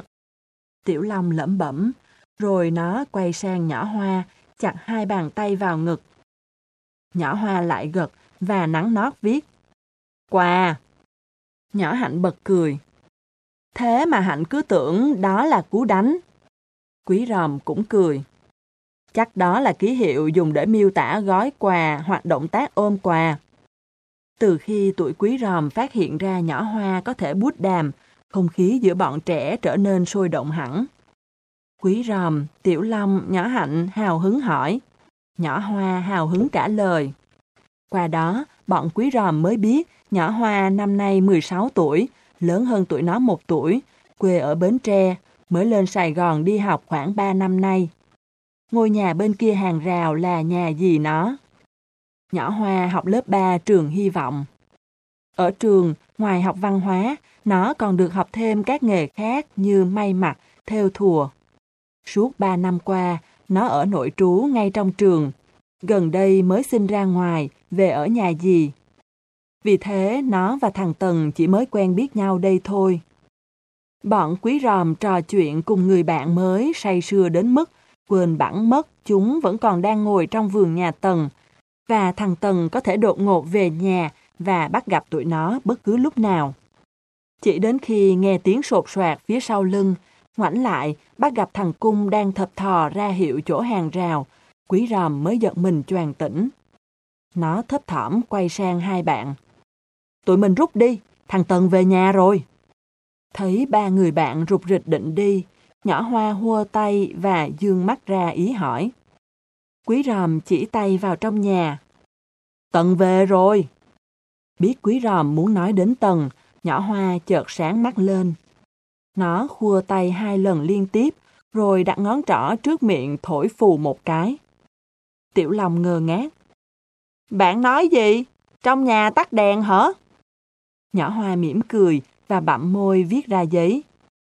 Ngày mốt sinh nhật bạn Tần. Quý ròm gật gù ngó Tiểu Long. Nó thổi nến sinh nhật đấy, không phải tắt đèn đâu.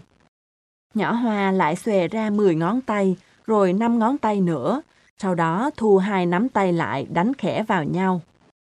Lần này thì nhỏ Hạnh thuyết minh ngay. Ý bạn Hoa muốn nói 15 tuổi đấy. Quý ròm chợt nảy ra một ý, liền viết. Chiều mai, tụi này đến chơi nhà bạn được không? Nhỏ Hoa không biết, quý ròm sợ lén lút chui vào vườn nhà thằng Tần liên tục, sẽ có ngày bị bại lộ. vả lại bí mật của khu vườn bây giờ chẳng còn gì để khám phá nữa, nên mới đề nghị như thế. Nghe những người bạn mới đòi đến nhà chơi, nó khoái quá nhảy tưng tưng. Trước khi chui ra ngoài, Quý ròm còn cẩn thận dặn thêm. Bạn đừng nói với Tần là đã gặp tụi này nghe. Đang hào hứng, tuổi quý ròm bảo gì mà nhỏ hoa chẳng đồng ý. Kể cả yêu cầu này, nhỏ hoa cũng gật đầu ngay tắp lự. Mặc dù nó không hiểu tại sao những người bạn dễ thương của mình lại không muốn thằng Tần biết cuộc gặp gỡ thú vị này. Chương 10 Ở trên lớp, nếu không phải là bạn chí thân thì không ai có thể biết được ngày sinh của nhau. Thằng Tần không chơi thân đặc biệt với ai, vì vậy chẳng đứa nào biết được ngày sinh nhật của nó là ngày nào, kể cả những đứa trong tổ một. Tần dĩ nhiên chẳng quan tâm đến chuyện đó. Khác với các bạn, xưa nay nó không có thói quen tổ chức sinh nhật. Mỗi năm tới ngày đặc biệt đó, hoặc là ba mẹ nó dẫn nó đi nhà hàng, hoặc là mẹ nó nấu một bữa thịnh soạn cho cả nhà cùng thưởng thức. Thế là xem như xong. Nhưng đó là nói những năm trước. Năm nay khác. Năm nay ngày sinh nhật của Tần xảy ra đúng vào dịp nhóm thuyết trình của nó tụ tập ngay tại nhà nó. Vì vậy mà Tần muốn phá vỡ thông lệ. Tần muốn đem lại cho các bạn nó một sự ngạc nhiên. Chiều ngày thứ năm, tức là hai ngày sau cái ngày bọn quý ròm tình cờ gặp nhỏ Hoa, nhỏ Hạnh đã hoàn tất bài thuyết trình và đem tới cho cả nhóm góp ý. Nói góp ý là nói cho có vẻ, chứ phần tư liệu đã được chọn lọc kỹ lưỡng, lại được cây văn số 1 của lớp sắp xếp, trình bày mạch lạc. Bài thuyết trình hầu như không cần phải thêm bớt gọt giũa gì nữa. Nhỏ Hạnh vừa đọc dứt bài viết của mình, tụi bạn vỗ tay rào rào. Tuyệt vời! Không thể nào hay hơn!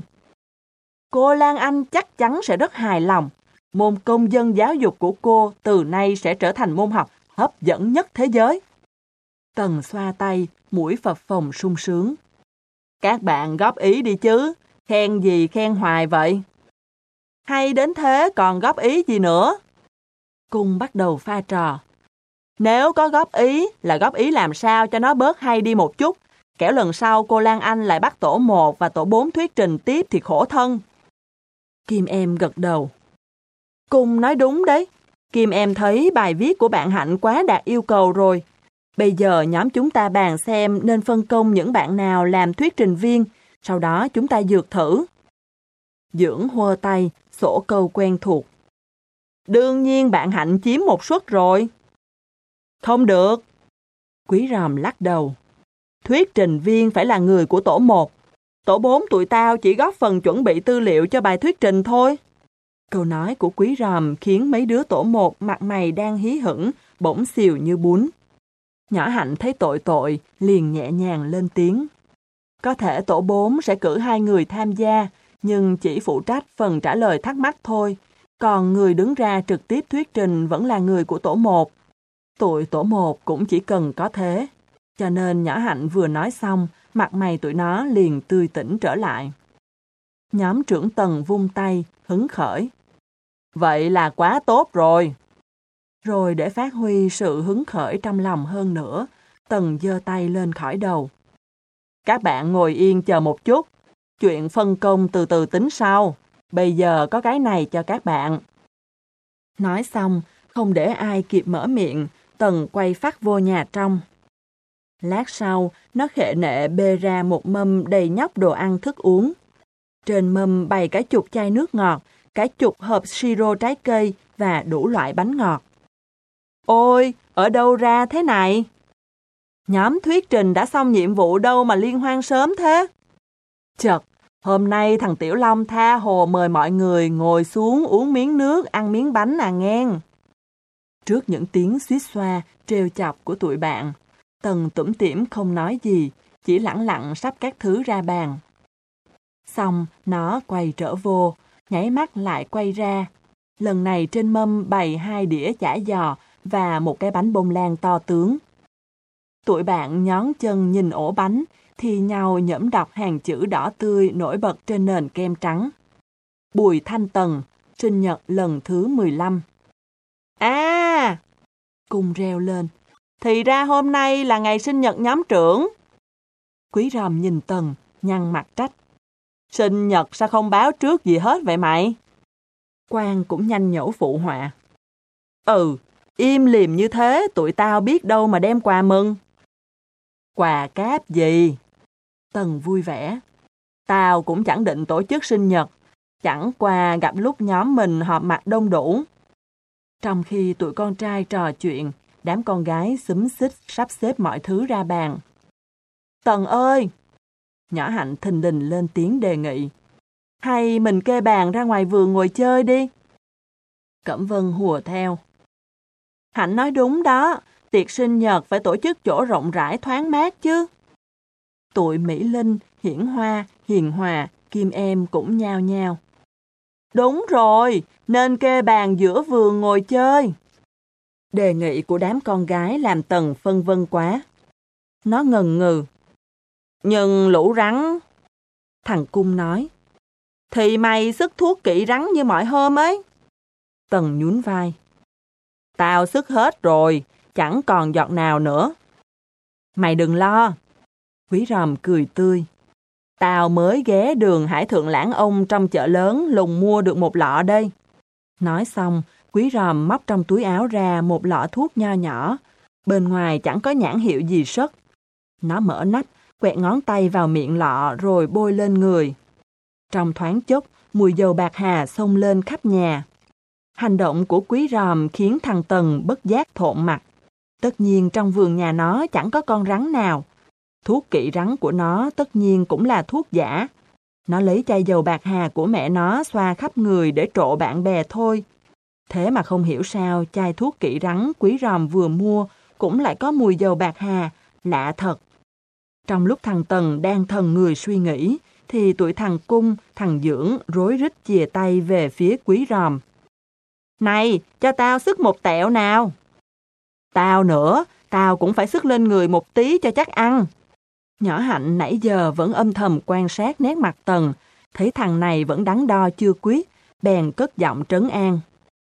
Tần đừng lo, tụi mình cứ ra vườn ngồi chơi, đúng 5 giờ kém 15 giải tán là vừa. Nghe nhã Hạnh hứa hẹn cái khoản giải tán trước 5 giờ, Tần như cất được một gánh nặng trên vai. Nó mừng rỡ. Ờ, vậy thì được. Thế là cả bọn xúm vào lục đục khiên bàn khiên ghế ra vườn. Trong nháy mắt, bàn tiệc sinh nhật đã bày cạnh gốc xoài, tiếng nói cười vang lên náo nhiệt, rôm rã.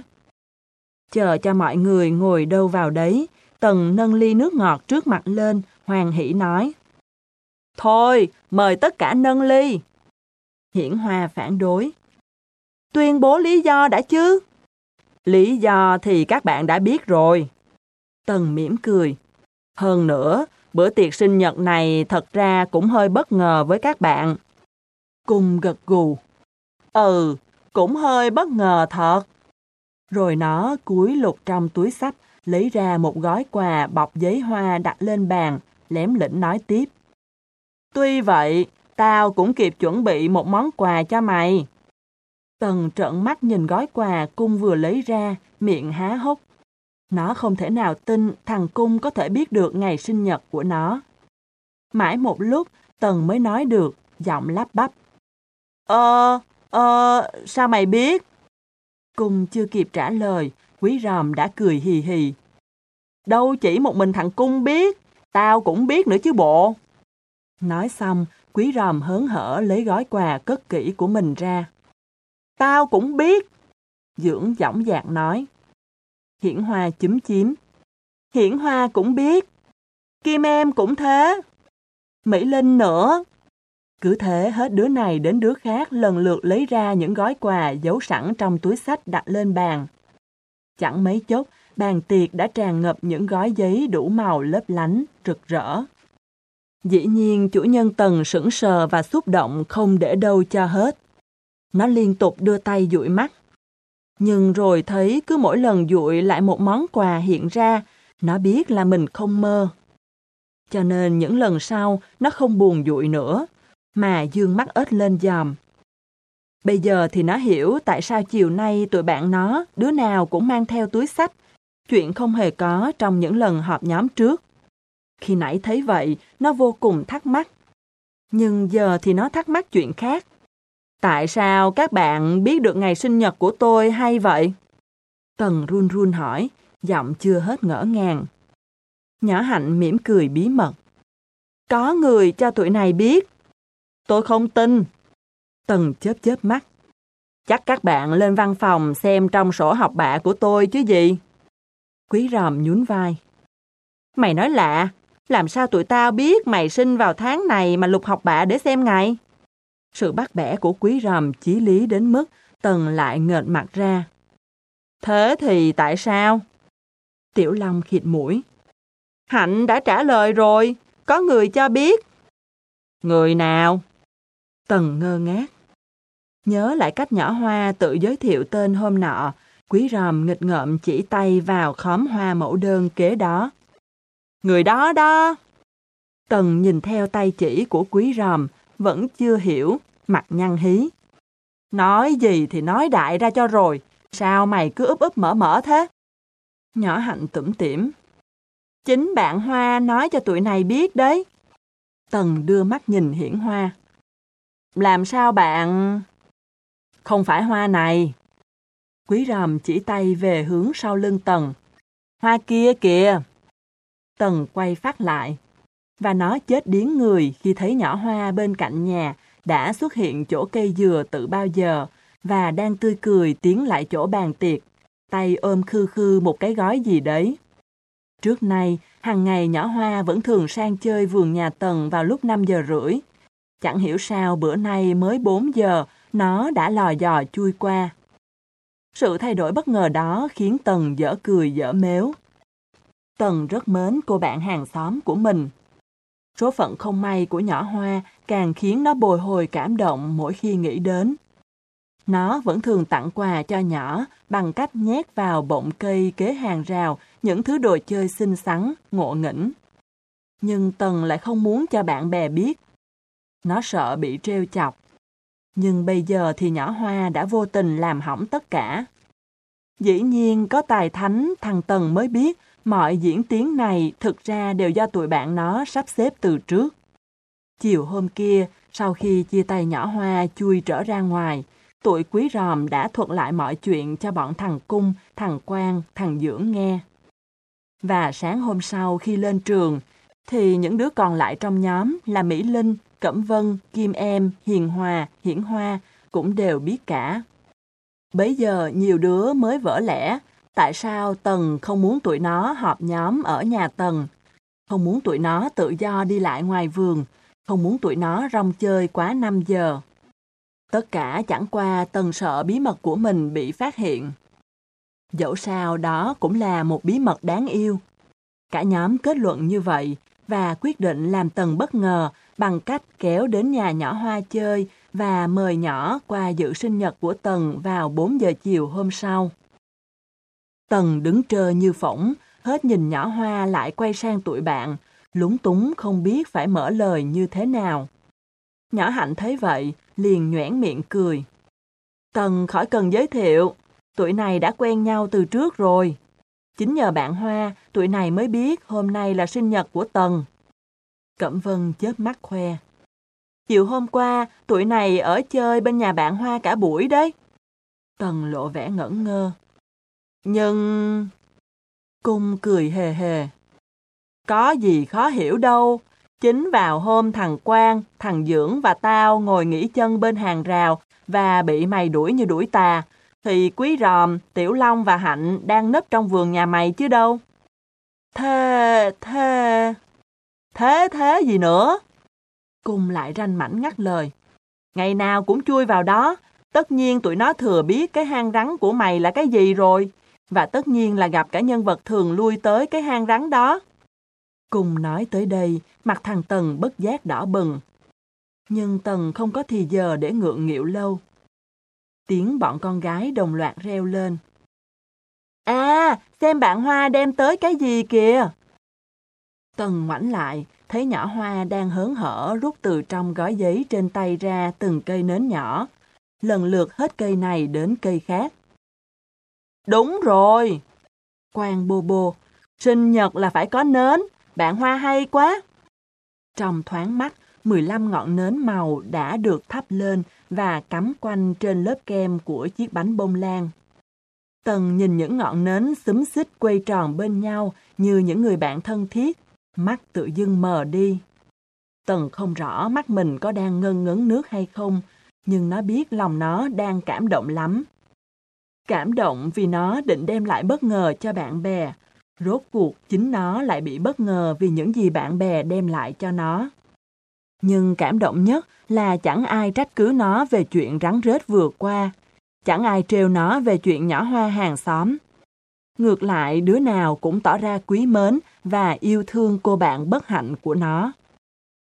Tần nhìn nhỏ hoa, thấy chưa bao giờ nhỏ vui vẻ đến vậy. Nhất là khi Hiển Hoa và Kim Em mỗi đứa một bên kéo tay cô bạn mới lại gần chiếc bánh, hô to. Nào, chúng ta cùng thổi nến đi. Thổi đi, Tần ơi! Tần đưa tay dụi mắt và cúi đầu xuống. Ngay trong lúc đó, nó chợt hiểu ra tình bạn cũng là một môi trường quan trọng và cần phải bảo vệ biết chừng nào. 2000